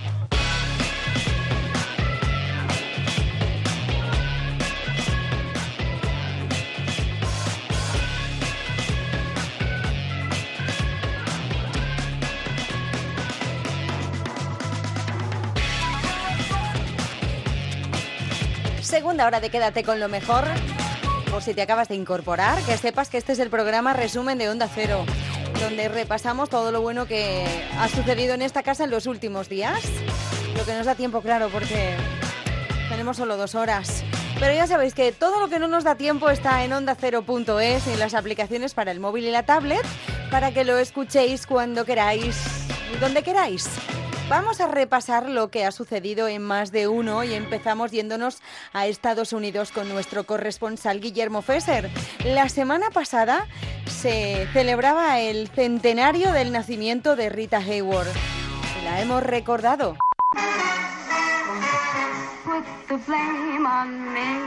Qué maravilla. El motivo para recordar a Rita, a Margarita, a la Hayworth, es que esta semana se han cumplido 100 años de su nacimiento. La pregunta sería, ¿qué hacía en 1918, el año que nace Rita Hayworth en Nueva York, su padre, Eduardo Cansino, bailador flamenco de Castilleja de la Cuesta, a cinco minutos de Sevilla, nada más cruzar el Guadalquivir, actuando en una compañía de vodevil en Manhattan? Escuchamos en la respuesta la voz del hombre que mejor conoce las andanzas de los españoles en Nueva York del pasado siglo, James Fernández, catedrático de NYU. No es nada raro, es, es un- una cosa muy curiosa, ¿no? Pero hay, hay un gran interés en la cultura popular americana, en tipo vaudeville y luego en el cine mudo, un enorme interés, un interés muy poco sofisticado, muy, muy bruto, digamos, por lo español o por lo hispano. Y digo bruto porque no, esta gente no distinguía un mexicano de un español de un brasileño, ¿no? Pero había un gusto por esa, esa cosa exótica latina. El famoso Latin Lover es un- una creación de, de esta época. Delante de mí tengo la réplica del cartel que anuncia la actuación de los Spanish Wonder Dancers de Cansinos en la ciudad neoyorquina de Siracusa, bailarines de fábula españoles, los Cansinos, Elisa, Eduardo, Ángel y José, First Time Together Outside Their Native Land, por primera vez fuera de su tierra natal, fantasía española, el montaje más impresionante, los vestidos más maravillosos y más caros jamás vistos en un vodevil. Lo español pitaba entonces, otro ejemplo, la bailadora Carmencita, que triunfaba en dos locales prestigiosos de la época, el Colsters y el Biles Music Hall de Nueva York, desde, 1900 desde 1890. Fue la primera mujer, por cierto, filmada por Edison con su cámara de cine. El documento se conserva en los del Congreso estadounidense y se puede acceder a él por Internet. Ahora, en ese conocimiento bruto de lo español que mencionaba Fernández, al baile de Carmencita lo dan en los archivos por flamenco, pero para él y también para mí que está bailando una jota. A ver si algún oyente preparado en estos temas sabe decirnos qué baila. El enlace os lo he mandado y lo podemos colgar en internet y lo podemos pasar por Twitter. Eh, también está el caso de la cantante Raquel Meyer, que hace una gira de mucho ruido en los años 20, de Blasco Ibáñez, que se convierte en una figura importante de las letras estadounidenses y que luego, cuando hacen películas de sus novelas, la primera Sangre de Arena, se convierte en una mega estrella, o el mismo Huntington, el filantropista que empieza a coleccionar sorollas y arte español y monta la Hispanic Society, que puede verse como dentro de esta atracción de España el movimiento es bestial. Ahora, el motivo de esta fiebre por lo español, el motivo de esta fiebre en la que nace Rita, James Fernández no termina de explicárselo dado el contexto histórico. Es, muy raro porque eh, si, si miramos los años de la guerra en Cuba, 1895 a 1898, eh, o sea, los últimos años del siglo XIX son los años del, del discurso más hispanófobo, o sea, más de hispanofobia. Las peores cosas de España se dicen de la historia se dicen en Estados Unidos en los últimos años del siglo XIX. Eh, en parte es, parte del, del, tema de la guerra de Cuba, ¿no? William Randolph Hearst y otros eh, eh, periodistas que quieren provocar la intervención de Estados Unidos en la guerra de Cuba pinta con tinta negrísima a, a, los españoles, ¿no? Y hay caricaturas y en la cultura popular hay un odio de miedo hacia lo español en esos años. Y de repente vemos en los pocos años después, en las primeras décadas del siglo XX, un, una gran atracción por todo lo español, ¿no? Como digo, como una cultura eh, exótica, misteriosa, eh, libidinosa también, siempre está el tema de, la femme fatale o del Latin lover, eh, pero sí, en, en general hay un, una especie de... Lo ha llamado un gran historiador, Richard Kagan, the Spanish craze, ¿no? El frenesí español. En la, en la arquitectura, en la música, en el teatro, en, el, en, la, en la, literatura, en el cine, eh, hay un gran deseo de eh, reproducir formas que se asocian de alguna manera con España. Margarita Cansino sufre también esa esquizofrenia de las modas en su carrera cinematográfica que se inicia a los nueve años cuando emigra con sus padres a California. El cine mudo hace que el vodevil se venga abajo y el centro del entretenimiento pasa de Nueva York a Los Ángeles. Al llegar allí todavía existe ese apetito por las figuras latinas, la femme fatal, pero nada eterno. Nace al mundo del espectáculo como una morenaza sevillana, el pelo negro, eh, sus primeros papeles eh, que los hace con su nombre propio, con Rita Cancinos, son papeles de hispanas principalmente. Estaba viendo la, lista de sus películas menores, creo que también hace de rusa y de y de egipcia y estas cosas, ¿no? Pero el primer avatar, digamos, de esta mujer es de morenaza andaluza guapa y oscura. Pero lo impresionante es ya para los años de la guerra, de la Segunda Guerra Mundial, ya no es Rita Cancino, sino Rita Hayworth. Y dicen que durante la Segunda Guerra Mundial era eh, the pin-up girl más popular de los soldados, es la, la chica de las chinchetas. Tantos soldados colgaban con chinchetas en sus dormitorios, en los cuarteles, vamos. Rocío Santos, quédate con lo mejor.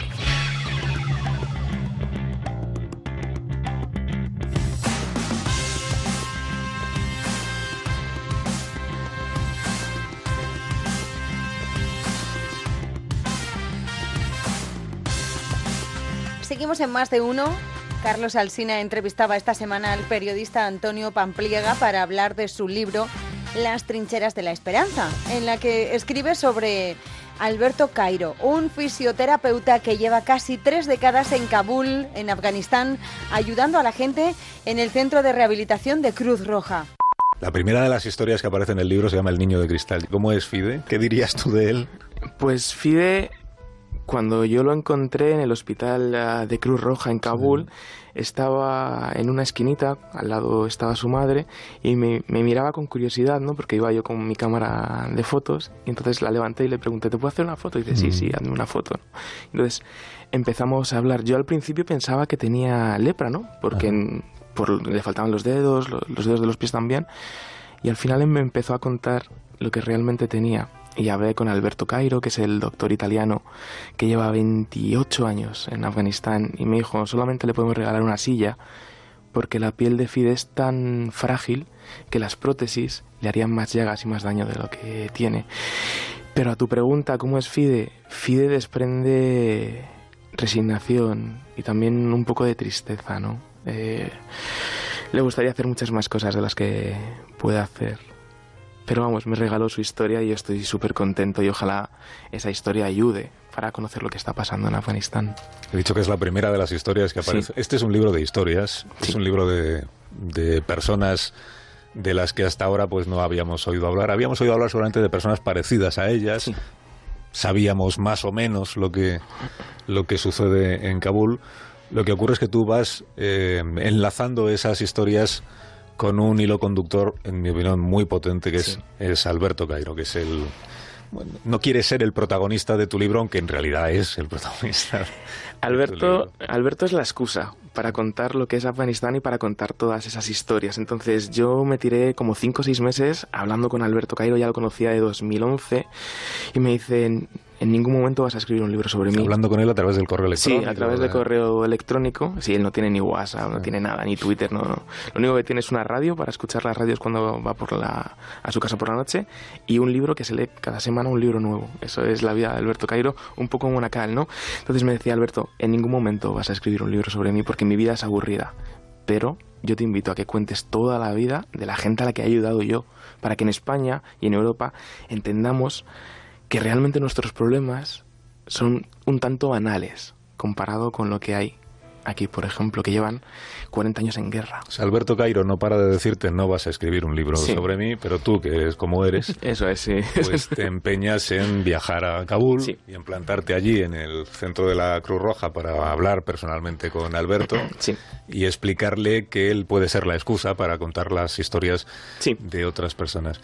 En el libro describes cómo es ese primer encuentro con, con Alberto. Además, lo, describes de una manera muy modesta. Sois como dos personas mm, muy humildes y muy modestas, que en realidad ninguna queréis tener protagonismo en nada de lo que entre los dos estáis empezando a, a tramar o a, o a preparar.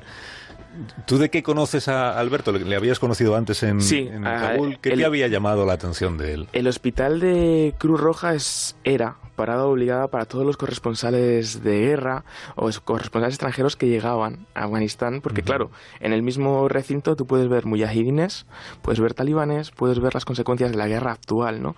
Y lo maneja un italiano, entonces eso le da una fuerza. Yo estuve dos veces, en 2010 no estaba Alberto, pero sí que había eh, otros eh, compañeros suyos, y en 2011 ya me lo encontré.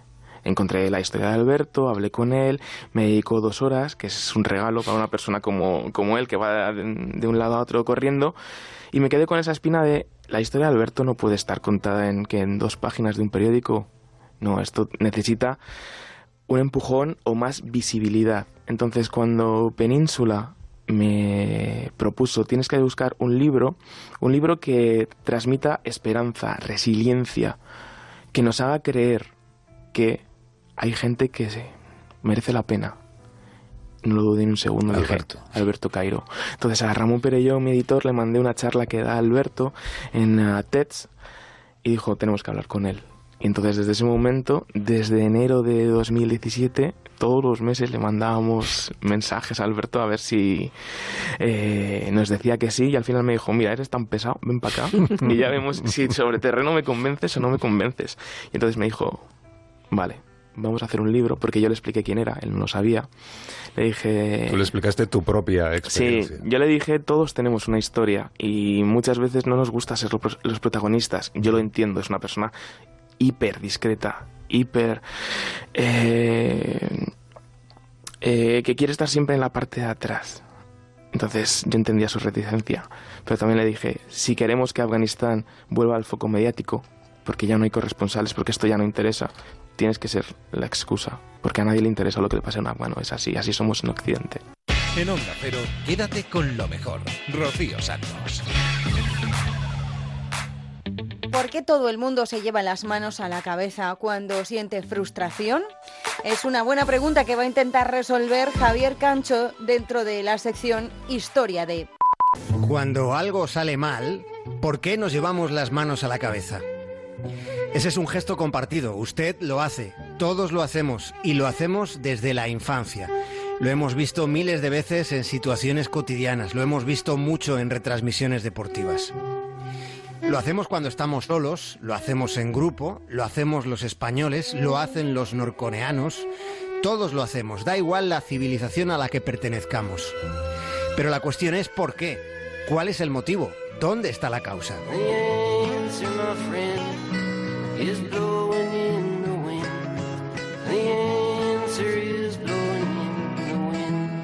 Pues la respuesta no está en el viento, la respuesta, como casi siempre, está en el lenguaje. Y echarse las manos a la cabeza es desde luego lenguaje corporal. Lo es, se haya nacido en Esplugas de Llobregat o en Sebastopol. Y siendo así, ante semejante certeza, es todavía más interesante el recoveco de la explicación para tanta sintonía planetaria.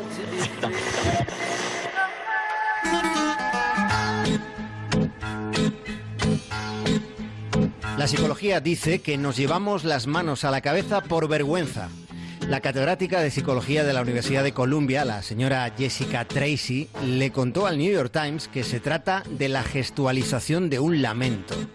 Es algo que está muy interiorizado, pero es posible que tengamos mayor predisposición a hacerlo cuando estamos en grupo. Es como manifestar ante el resto que, que nos hemos equivocado y que lo estamos sintiendo mucho. Es una petición de perdón ante la comunidad, dice la profesora Tracy. Hay gestos de victoria, los hay muy peculiares, extravagantes, calculados, los hay ridículos, de esos hemos presenciado unos cuantos viendo partidos de fútbol, pero también hay gestos de derrota donde la variación del comportamiento es mucho menor. En la derrota todos nos parecemos más. 18 minutos del segundo tiempo para pegarle la pulga, no me digan a dónde le va a pegar porque con este nunca se sabe, a qué palo va nunca se sabe. La gran oportunidad para la Argentina preparo la garganta, ¿eh? ¿Cómo no prepararla con la pulga? Messi atacó el arquero, atacó el arquero, va Vanega, el centro de Vanega. ¡Ay, Dios!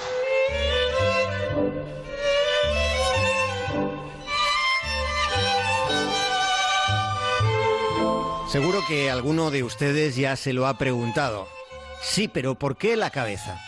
¿Por qué llevarse las manos justamente ahí? Y la explicación es una respuesta instintiva que aprendemos cuando somos niños. Nuestro instinto nos dice que cuando algo no va bien, cuando hay algún riesgo, debemos protegernos la cabeza. Los bebés esto lo aprenden en cuanto se dan los primeros coscorrones. Pero no se vayan todavía porque aún hay más, hay otro motivo, y ese motivo es el consuelo. El consuelo mediante el contacto físico. Ese contacto es, es la búsqueda de un alivio personal inmediato. También se busca el alivio echando la cabeza hacia atrás y hasta mirando al cielo como preguntando por qué, a la divinidad, por qué ha permitido semejante frustración.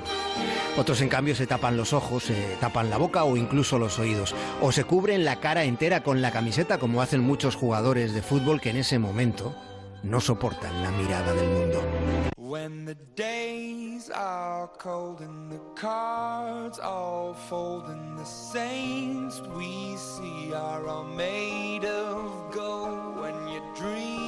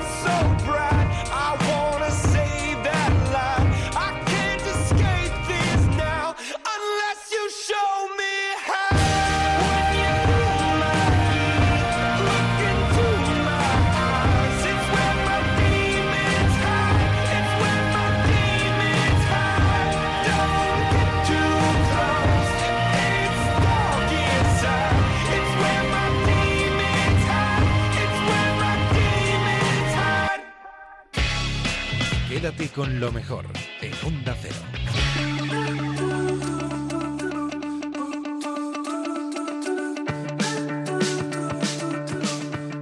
En más de uno somos tan visionarios que ya sabemos el nombre del próximo entrenador del Real Madrid. Bueno, próximo no, porque ya está, ya está.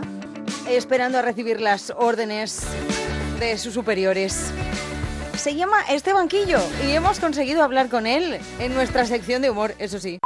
Buenos días. Muy buenos días. Tengo el teléfono a tope de batería esperando la llamada del presi. De verdad que es una excitación que, grande. Confirmado entonces que ha habido contacto, contacto ya con el presidente Florentino Pérez. Contactos, contactos hasta la tercera fase. Tenemos todo ya prácticamente acordado. Nos faltan algunos flecos, pero sí. Estoy ya pensando en el clásico contra el Barça. A tope, a full. A full, muy bien, esto es una expresión técnica, digamos, Sí, a full. a full. Eh, pues eh, no se lo tome usted a mal, pero sorprende bastante que sea usted el elegido, porque no es, digamos, un entrenador muy muy conocido, o sea, su experiencia como técnico, ¿cuál es? Si es que bueno, existe. bueno, vamos a ver, yo de Sí. fútbol sé mucho, ¿eh? yo toda la mañana me leo los periódicos deportivos, pero como quiero ir con la verdad por delante, tengo que reconocer que el título de entrenador, lo que es entrenador, entrenador no lo tengo. Ya. Tengo un máster en técnicas balompédicas aplicadas al entorno sociolaboral contemporáneo y una visión de 360 grados del área en lo que es el juego, gestión de egos. Máster. Máster, sí, me saqué hace ocho meses en la Universidad Camilo José Cela. Bueno, bueno, bueno, bueno. Y entonces, como entrenador, digamos, de verdad, en el césped ahí, que- ¿tiene experiencia alguna? Lo que es en banda, banda, banda, he tocado la de mi pueblo, pero luego también he entrenado al municipal de Juvenil San Pascual, que es un equipo de la Liga Municipal de Alcobendas, segundo del grupo, cuidado. Muy bueno. Y mi mayor éxito como técnico en los Aguiluchos, el equipo de mi pueblo, la Atalaya de Cañabate. En las últimas fiestas di el pregón y todo. Me dieron el talabardillo de bronce en reconocimiento de trabajo cuando fuimos campeones comarcales. Qué excitación aquello. Ganamos a las pedroñeras en los penaltis. Que, de verdad, se me salta un lagrimón. Salimos en la tribuna Cuenca con una foto mientras yo me, me manteaba con los jugadores. Bueno, creo que aquello fue lo que me impulsó al estrellato. Eso Sí, es. ¿Que le impulsó a dónde, dice usted? Al, Al- estre- al estrellato, Estrellato. hombre, pero perdóneme, Sí, se no. interesó por mí el Atlético de Motilla, pero ante la llamada de Florentino lo tengo todo en stand-by. Y, y sus, sus métodos, sus técnicas de entrenamiento, ¿se ha estudiado usted los, los nuevos sistemas, nuevas fórmulas de alimentación de los jugadores, de preparación física, las Por- estrategias? Por supuesto, hay que estar al tanto de todo, pero tengo un lema que siempre les digo a los chavales en el vestuario: a morder, chicos, a ganar, que cada uno haga lo mejor que pueda. Porque al final, en eso se resume mi charla técnica. Mi principal preocupación es no tener conflictos dentro del equipo. Creo que además esa ha sido una de las claves también para que se fije el Madrid. Ya, ya. No tengo follones. Pero cu- cuando dice usted conflictos, ¿a qué se refiere? Joder, pues es muy fácil, que cada uno juegue donde quiera. Que te gusta ser delantero, pues Ah. delantero. Hay partidos que juego con siete delanteros y tres centrocampistas. Se ha palmado, pero no he discutido. y otra cosa que soy muy flexible. Las horas del entrenamiento. Ponernos entrenamiento cuando mejor les venga a los muchachos. No hacerle madrugar, respetar su horario de siesta, su discoteca, entrenar cuando no haga mucho calor. Y tampoco, tampoco es matarlos 30, 40 minutillos, que no hace falta exprimir la naranja, ¿eh? que, que esto es fútbol, no los 3.000 obstáculos. Y ha funcionado muy bien crear buen ambiente y, y convalido los entrenamientos con partidas del FIFA World Player S. pero- Así se ve la visión del juego, la táctica, se aprende un montón. Se les hace la espalda sofá, pero a mí no me importa que tres o cuatro entrenamientos de la semana pues se hagan en, en versión virtual. Pero si lo hacen los pilotos de aviones con simuladores, ¿por qué no va a hacer un futbolista? ¿Sabes qué chilenas me hace Marcelo? Eso Marcelo es uno de mi pueblo. Pero a ver, estamos hablando, perdóneme Esteban, pero estamos hablando del Madrid. O sea que está- es un fútbol muy exigente. Ay, quite, quite. El fútbol es fútbol aquí y en tercera regional. Ya lo decía que. Mira, lo importante es que estén contentos. Que les apetece cenarse una hamburguesaca con sus buenas patatas, su salsa, su huevo frito y un tiramisú de postre, pues a cruzarse, lo que no se prive, ¿no, hombre? Si esto les hace felices, luego rendirán más. Par de carreritas para bajarlo todo y ya está. Son jóvenes, son jóvenes, Carlos. Lo queman todo. Que les apetece una juerguecita y salir hasta las 8 de la mañana, pues, pues ya está. Pues tienen una gastroenteritis y no vienen. Pues, pues si son chavales. Tienen cuarto, las chicas les hacen caso. ¿Cómo no van a salir a las Watts? Siguen abiertas las Watts, ¿no? En Madrid. El día que salgan, ponemos el entrenamiento más tarde y ya está. O que se queden durmiendo la mona. Pues mira, anda, que no he entrenado yo a gente importante. Me acuerdo de Juvenil Mágico González, que ya salía. Era una maravilla aquello. Lo importante es que estén contentos. Y, perdóneme, pero Florentino Pérez, usted ha hablado con el presidente de esto. O sea, él, él aprueba esta forma suya de gestionar el vestuario. Hombre, yo creo que sí. Estos son cosas muy sensatas. Es un tío muy razonable, es un hombre de empresa.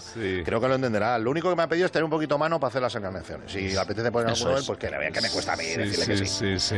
Si les dejo comer hamburguesa acá, pues que el presidente pues también ponga alguno. Ya, lo que pasa es que si, o sea, si ellos hacen lo que, los jugadores hacen lo que ellos quieren, entrenan cuando les apetece. Ah, El entrenamiento consiste en lo que a ellos quieren.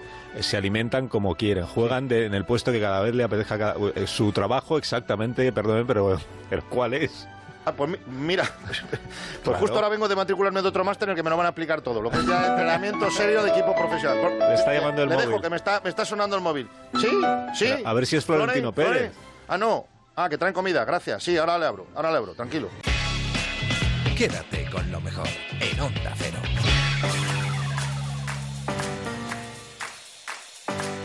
En más de uno recibimos la visita del señor Gris. Él es desmoralizador profesional. ¿Queréis saber qué es eso? Escuchad.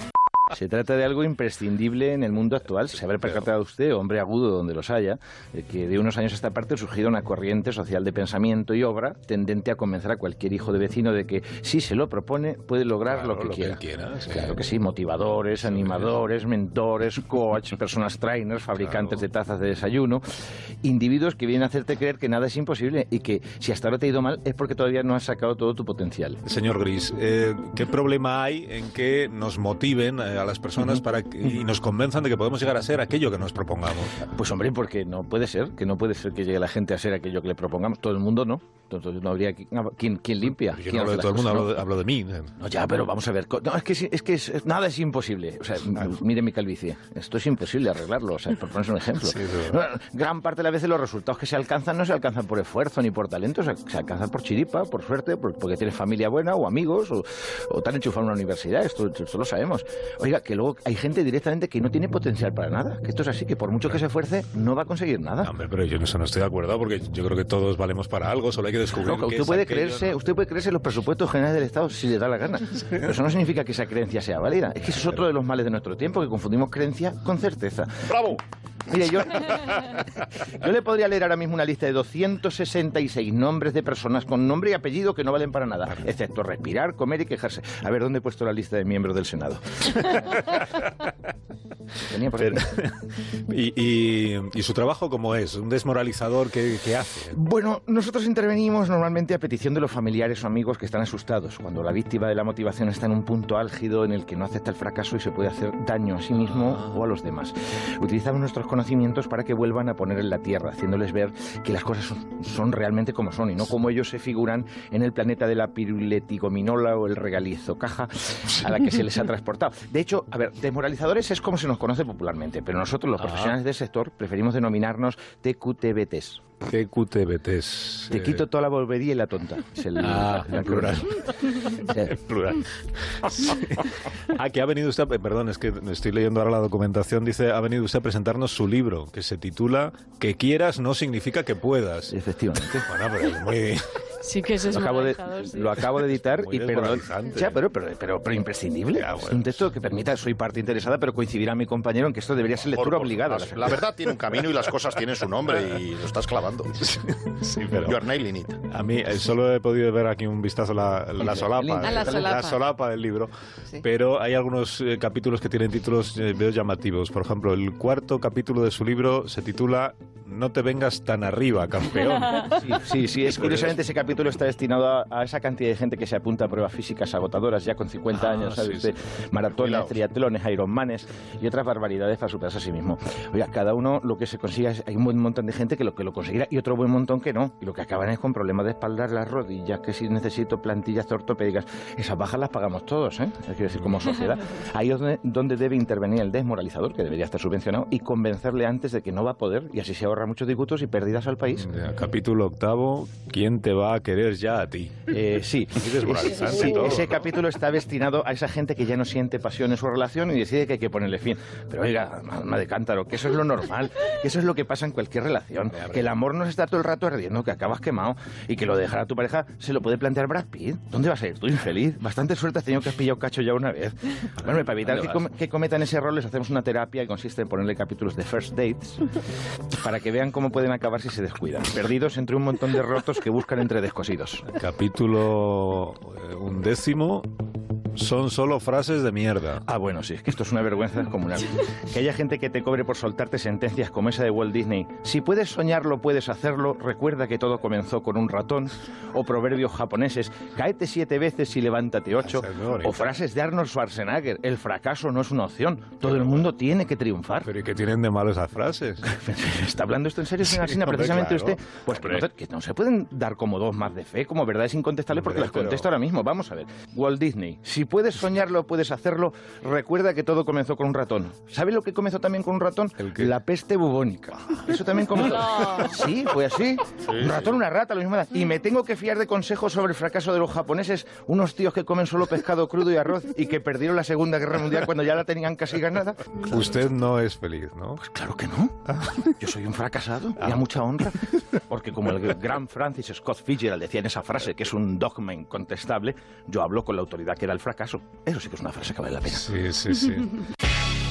Quédate con lo mejor, con Rocío Santos.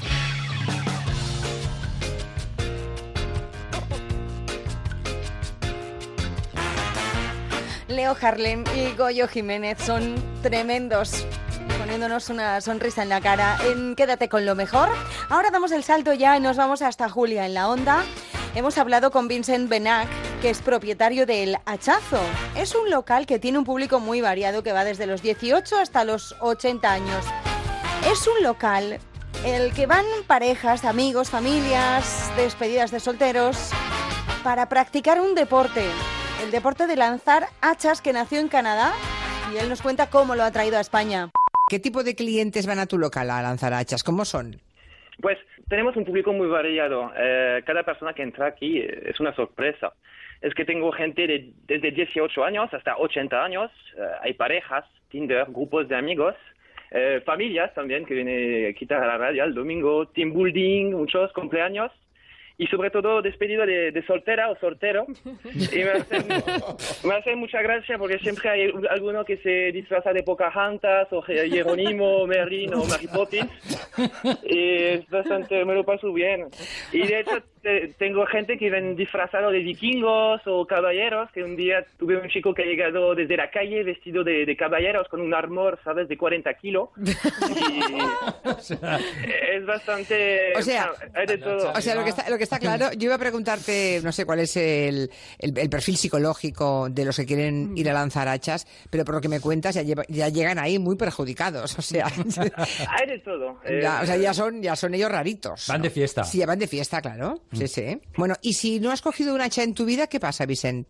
Pues eh, si me preguntas si hay que tener habilidad especial, es que es para todo el mundo, cualquiera podrá clavar un hacha. Yo la primera vez que yo lo hice, yo tenía 8 años, entonces no es una cuestión de fuerza. Ya. Eh, tengo gente que tienen 75 años, ¿sabes? Que disparan sin problema. Mi madre, por ejemplo, tiene 70 años y tiene ambos las muñecas rotas y dispara Tomahawk. ¿Qué es un Eh, tomahawk? Un Apar- Tomahawk, eh, bueno, aunque tiene un sonido indio, es un hacha de, de vikingo. Es un hacha que es perfecto por, eh, por el tiro con hacha, que hay una competición en Francia y usan Tomahawk para, para competir. Ah, muy bien. O sea que cuando los americanos eh, o la OTAN pone ese nombre a una bomba, Ah. estaba inspirándose en el nombre del hacha. Eso es. Es lo que yo no sabía. Mira por dónde no nos hemos enterado que el Tomahawk significa eso. Vale, vale. Sí, sí, sí. El origen es Canadá, ¿no? De este deporte. Sí, el origen nació en Canadá, que es un grupo de amigos que disparaban en, en, en el jardín. Eh, en inglés se dice backyard axe throwing, es que es el tiro de hacha de, de jardín. Y estos, estos chicos eh, han pensado que era una, una idea genial para desestresar, quitar la rabia del día a día y, monta- y montaron el primer negocio en Canadá. Y ha sido un éxito brutal, que ahora hay más de 150.000 aficionados en Canadá. Luego ha llegado a Estados Unidos, que cuenta más de 200 salas en menos de 12 años. Y Bueno. luego a Inglaterra, Francia. Y cuando ha llegado a Francia yo me enteré hace, una- eh, hace un año. Y eso es que sí, eh, es bastante conocido fuera del mundo. ¿Y vienes a España por qué? Porque podías haberlo montado en Francia, vale, ya alguien ya empezó antes que tú, pero ¿que vengas a España?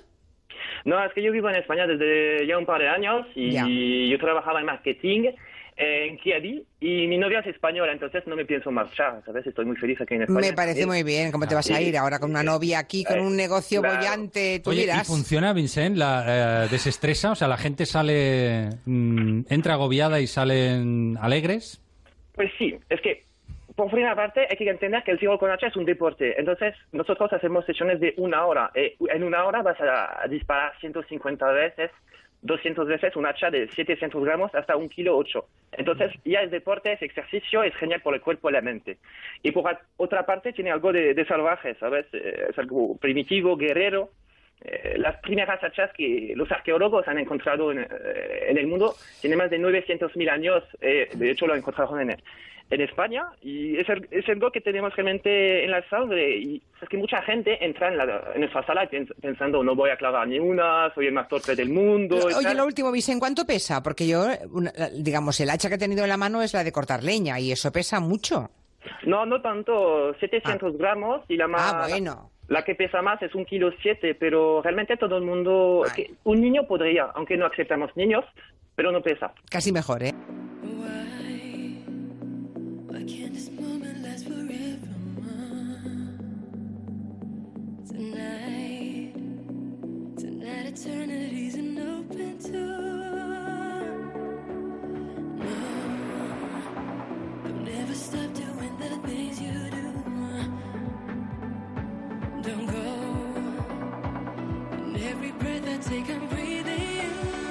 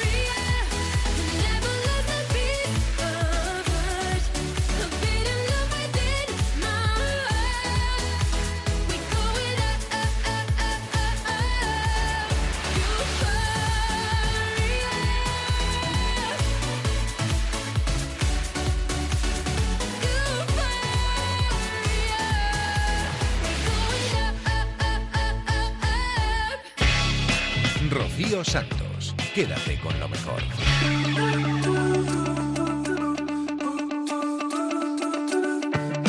Vamos una de esas noticias que según la escuchamos pensamos esto no puede faltar en Julia en la onda, en la mesa de redacción, para nada. Tiene cuatro meses, se llama Luis. Su dueño lo lleva por el pueblo a hacer la compra, a tomar un café, lo lleva a todas partes. Es un becerro precioso.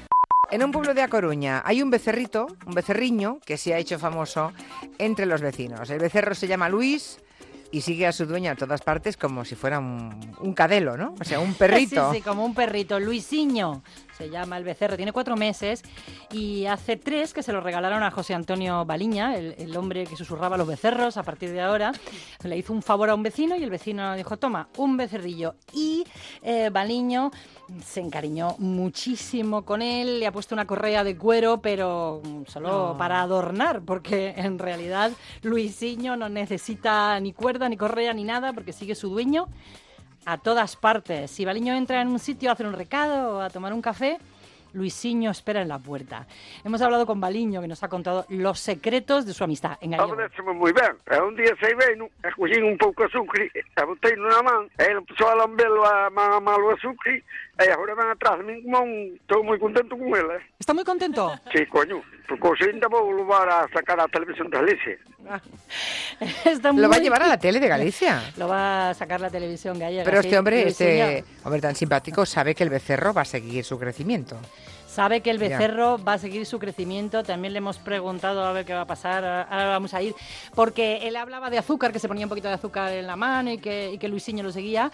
Pero hemos hablado con la gente del pueblo que están alucinando que ni azúcar ni nada. Por ejemplo, eh, en el bar de María, donde toma el café a diario, nos decían que esto es insólito. Que Baliña tiene maño y paciencia para los animales porque le gustan mucho los animales. No sé, yo no sería capaz de enseñarlo así. Pues de casa de la donde estamos nosotros, seguro que hay un kilómetro, un kilómetro algo. Y el becerro le llama Luis y viene atrás de él sin cuerda y sin nada. Creo que nos sorprende a todos porque no habíamos visto ningún becerro que, que hace así. Que yo eh, me, me crié entre las vacas y todo, pero en mi casa nunca hubo así un becerro. Sí, porque en Dumbría, en este pueblo, hay eh, más ganado vacuno que habitantes, o sea que saben, saben de lo que hablan. Preguntabas eh, si Baliña es consciente de que Luisinho Claro, va a crecer. va a crecer, va a crecer. Sí que lo es, sí que lo es. ¿Qué va a hacer con él? Vendereino, matarlo. Vendréilo, matarlo no. o sea. Bueno. cuando se convierta en un señor toro, ya el que lo compre ya no puede Baliña controlar lo que va a hacer con él, pero intentará que no acabe en el matadero. Es que en este pueblo hubo un cerdo hace unos años que fue famosísimo, Quinín, que también lo llevaba alguien de paseo por Ya, las ya, ya. calles y que em, re- sobrevivió a 14 San Martiños del buen rollo que tenía la gente con él y que ha muerto hace unos meses de infarto. O sea, en este pueblo tienen una mano para los bichos que no es normal. En fin, los animales, como les es cariño, todos se comportan igual, ¿eh? No hay ninguna duda. El problema tipos de será cuando animales. Luisinho quiere entrar en un pipicán. Entonces ahí ya sí que habrá que frenarlo. y decir, Por ahí no. ¿Dónde vas? En Onda Cero, quédate con lo mejor. Rocío Santos.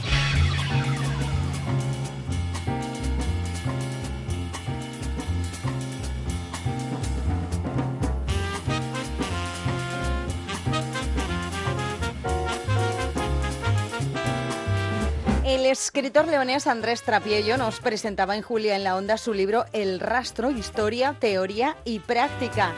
En este libro nos invita a un viaje único y hace su personal homenaje al rastro, uno de los mercados ambulantes más emblemáticos del mundo.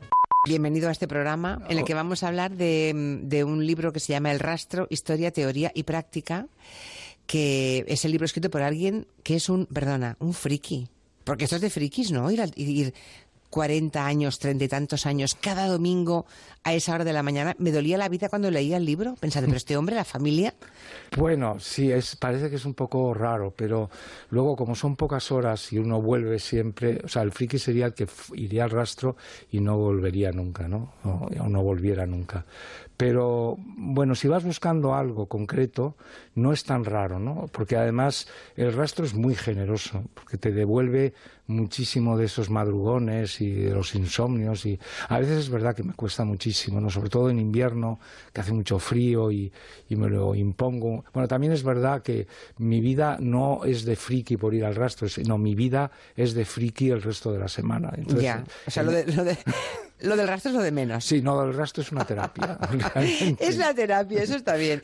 Dedica el libro Andrés Trapiello a los que nunca encuentran nada. Me ha encantado porque es verdad que hay gente que nunca encuentra nada, pero, pero en el rastro y en la vida. Sí, bueno, tam- también es verdad que mucha gente, la, la dedicatoria está puesta porque algunas personas cuando llegan a mi casa y ven la biblioteca, que es una biblioteca, en fin, de una cierta extensión, pero sobre todo de un color pajizo, que se ve que son libros viejos o libros antiguos, la gente dice, oye, ¿dónde has comprado todo esto? ¿Es una herencia?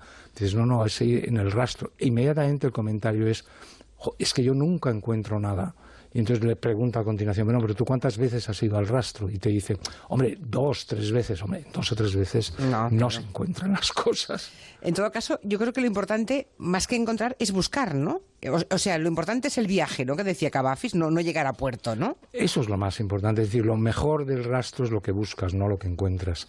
Y cómo lo buscas, porque además en el rastro se da una paradoja bastante grande y que se confirma en casi todo el mundo que va. Es decir, que tú, si no llevas de casa encontrado lo que vas buscando, no lo encuentras. Y casi nunca encuentras lo que vas buscando. Y te llevas lo que no necesitas. Entonces, con esas tres eh, palos o con esas tres patas haces el banco de tu existencia. Y yo lo explico siempre con el ejemplo de mi hijo. Mi hijo era pequeño, tenía nueve años, y me pedía que le comprara en el rastro una espada, porque me había oído decir que en el rastro se encontraba de todo. Yo no quería comprarle una espada porque se podía hacer daño, etcétera. Entonces un, un día me dijo, bueno, no me creo que no haya nada, eh, no haya espadas en el rastro, quiero ir contigo. Vino conmigo. Yo le había dicho que no había espadas porque ciertamente yo nunca había visto espadas. Y estaban allí. Y nada más. ¿Y no una? No, cinco espadas en, en- en tres horas. Luego quiere decir que si tú llevas una espada en la cabeza, la encuentras. ¿Y eso de que el rastro es como las mariposas, Andrés? Sí, porque es muy fácil. En el rastro es todo fácil. A veces he tenido que explicar eh, la diferencia entre Internet y el rastro. El rastro más importante en este momento está en Internet, Claro. donde hay 4, 5, 10 millones de objetos esperando. Pero en Internet tú tienes que buscar, tienes que poner un nombre, entrar y pesquisar. Y entonces eh, Internet te los agrupa. Navajas. Entonces te aparecen 2 millones de navajas donde tú eliges. En el rastro eh, presencial, es decir, el rastro de Madrid o en cualquier parte donde haya un mercadillo de cosas viejas, tú realmente no tienes que buscar. Tú encuentras las cosas sin buscarlas porque se te dan, o sea, se te, se te presentan y las ves de un golpe de vista. Eso es lo que hace más bonito el rastro presencial que el otro. El rastro nació hace 400 años en el barrio de la Latina. Allí estaban los mataderos de, Madrid, que se llama rastro por el rastro que dejaban los animales despiazados, ¿no? Exactamente. Había dos mataderos, al principio luego hubo tres, y, estaban en el barrio más humilde de la ciudad, que eran los barrios bajos, que eran porque estaban al sur de la ciudad y también porque estaban en las cotas más bajas de la ciudad. Eran los barrios más insalubres y por tanto donde vivían los más pobres. En esos, en esos mataderos se, se sacrificaban reses y el rastro que dejaban de sangre en el suelo fue el que denominó eh, al barrio eh, por completo. ¿no? Y luego eh, toda una población se organizó alrededor de estos mataderos, vivían prácticamente de ellos, de, de los despojos, porque la carne iba a los barrios ricos de Madrid y ellos se conformaban pues con las tripas, con los entresijos, con las eh, famosas gallinejas, con los, con los callos, etcétera. entonces era una, una población muy deteriorada, muy sacrificada y muy mísera. ¿no? Y entonces por eso el rastro empieza a coger por primera vez los mercados de cosas viejas. Señor Trapiello, gracias por venir y hasta la próxima. Señora Atero, muchísimas gracias. Espero la novela. ¿eh? La novela. Ahora espero la novela. Julia, muchísimas gracias por todo y a vosotros, en fin, estado encantado. Adiós, Andrés. Adiós. En Onda Cero, quédate con lo mejor. Rocío Santos.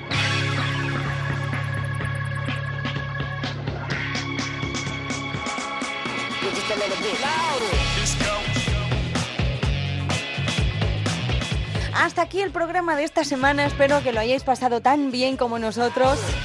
Sabéis que nos encontramos la madrugada del viernes al sábado, a eso de las 4 o 3 en Canarias. Así que aquí os espero la semana que viene. Antes de irnos, os vamos a dejar con los gazapos, con el Somos Humanos de Julia en la Onda. Que tengáis una feliz semana. Adiós. somos Premio a la mejor programación especial, exequo, Julia Otero por El Gabinete. El gabinete. Sí. La verdad es que no sé qué decirles. No tengo palabras, de verdad. ¿eh? Porque me acaban de dar la enorme sorpresa. Sorpresa, sorpresa. De que. ¿Qué? Ese espacio que es el más longevo. Érase una vez. Yo diría que. ¿Qué? De nuestro programa por descontado. Hace trillones y trillones y trillones y trillones de siglos. Y de la radio en España, pues considerando que empezamos en el año 93, pues no, pues no sé. Yo tengo 92, 93, ¿empezamos? No. Son muchos años, empezamos a finales del 91. Acertó. Ayer me lié yo. Sí, hija, sí. Dije que era en el 92, 93. No, no, no, no, no, no, no. Pero no, empezamos de noche. Ven a Radio. Empezamos de noche. ¿m? Bendiciones. Y buenas noches. El, en el año 91. Que sí, que sí. Pues creo que es uno de los espacios más longevos, ¿no? Claro que sí, guapi. Es espacio de reflexión, Pienso, luego existo. monográfico, diario. ¡Qué divertido! que eh, ha tenido, es verdad, pues la suerte de contar durante los 20 años Parece que follé. con, con gente de enorme solvencia, Un lío de mucha gente. eh, intelectual, profesional, Muy profesional. plural, Porque lo digo yo. que ha dado sus opiniones y que pues eh, nos ha hecho aprender mucho a todos. Sí, sí, una cosa. Estoy sorprendida, ¿Te has sorprendido mucho? la verdad, se los digo sinceramente, no, no, no esperaba este Ondas, Julia Onda y la Mara que els va parir. que es el Ondas de muchísima gente. Gente muy variada ahí. de nombres potentísimos de, de la cultura y del pensamiento español. Messi. Belén Esteban, Cristiano Ronaldo. David Guetta. José Ortega Cano. que han estado acompañándonos de tres en tres Un, dos, tres, las tres mellizas. tantísimas, cientos, miles de tardes. Trillones y trillones y trillones. Muchísimas gracias al jurado Muchísimas gracias. Un besito. y si me permiten mm, voy a saludar a la ministra Teresa Rivera. Hola. ¿Qué tal? Hola, muy buenas tardes. Muy buena. Te he encontrado en la mejor situación. Y estamos tan a Vamos con las personas físicas, es un poquito... Todo está un poco desajustado hoy. No me jodas. Vamos con las personas físicas, con Raquel Martos, buenas tardes. Hello, people, felicidades. Estoy muy contenta. Con Juan Herrera, buenas tardes. Buenas. Estoy yo aquí porque es que ella está haciendo... No se puede estar en dos sitios a la vez. Y no estar loco. Y está ahora O sea, no es- recibiendo las felicitaciones de los compañeros en la cadena SER. Julia Otero, buenas tardes, buena tarde. Buenas tardes, buenas tardes. Hola Julia, ¿cómo estás? ¿Cómo estás? Agradecida, emocionada. Felicidades. Yo le voy a dar la enhorabuena más sincera por la calidad de su trabajo. Muchísimas gracias, muchísimas gracias. ¡Qué contenta estoy! De verdad que me ha pillado con el paso cambiado. Fíjate. Tenemos a Teresa Rivera, la ministra Sí, de sí, Medio sí, lo sé, lo sé. Es una persona inteligente. Y de pronto me dicen, Chan, chan, chan, chan. "Mm, es que ha, sido como un montón de información cruzada. No puedo, no puedo. Enhorabuena y, y yo saludando a la ministra. Fuerte, ¿eh? Estás en publicidad ahora, supongo, ¿no? Unos minutitos, no, no, ¿o qué? no, ¿O no? no, estás en no, no, directo. He hecho otra cosa. A ver, ¿qué has Yo, hecho? Cuando me llama la cadena SER, que tan amable y gentilmente eh, me da un premio siendo su competidora, Pelota. lo menos que puedo hacer es atender a través de esta ventana. ¿La ha pillado? ¿Pillado? ¿La ha pillado? A través de esta ventana. ¿La ha pillado? Y dejar momentáneamente el programa en manos de Mari Carmen Juan, Y Mari Carmen es una persona muy trabajadora y muy honrada. que son unas manos. Ay, dale, una- dale un abrazo muy grande a Mari Carmen. doy. Que me derrito toda. Julia Otero, un beso muy grande. Nos vemos el 14 de noviembre. Felicidades. Adeu. Muchísimas gracias de verdad a la cadena SER. Bueno, pero no empecemos a chupárnoslas todavía. Adeu. Gracias. Adiós, goodbyes. Adeu, adeu. Adiós a todos. Adiós. Adeu. Chao, chao.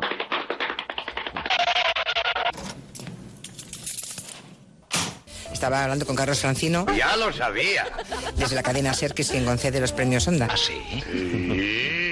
Bueno, pues estamos empezando el primer eh, el primer um, gabinete desde que te- desde que el gabinete tiene un ondas. ¿A qué modo? Vamos a saludar a Elisa Beni, a Javier Gallego y a Antón Reixa. Buena- buenas tardes a todos, queridos. Buenas tardes, qué ilusión. Mucha ilu. Oye, o- o- oye, buenas tardes, qué ilusión. Llevamos Dime. muchos años haciendo este- el esfuerzo por hacer una cosa en radio algo diferente a lo que hace todo el mundo, ¿no? O- o- oye, yo llevo 10 años, ¿no? Radio algo diferente. Julia Otero por el gabinete. Yo sí soy una gran consumidora de hierbitas. Sí, sois oyentes de rap, yo sí. El gabinete. T, T, T, T. Premio. Rap, rap, rap. El gabinete. La radio algo diferente. Esta es tu décima temporada, Elisa. Rap, rap, rap, rap. Radio algo diferente. Rap, rap. Cuando empezaste en este gabinete, ¿era tu única colaboración en medios de comunicación? En el contexto de la canción, el problema es la restricción. ¿Colaboración en medios de comunicación? Buenas tardes, qué ilusión. Aplaudo la decisión. El gabinete. Julia Otero. El gabinete. Julia Otero. Jul- Jul- Julia Otero. Rap, rap, rap, rap. Gracias de verdad la cadena. Rap, rap, rap. ¿Y qué somos? Julia, en los ondas. En ahora, los ¿no? Efectivamente. sí. En Onda Cero, quédate con lo mejor. Rocío Santos. No quiero más dramas en mi vida, solo comedias entretenidas. Así que no me vengas con historias de celos, llantos y tragedias, no.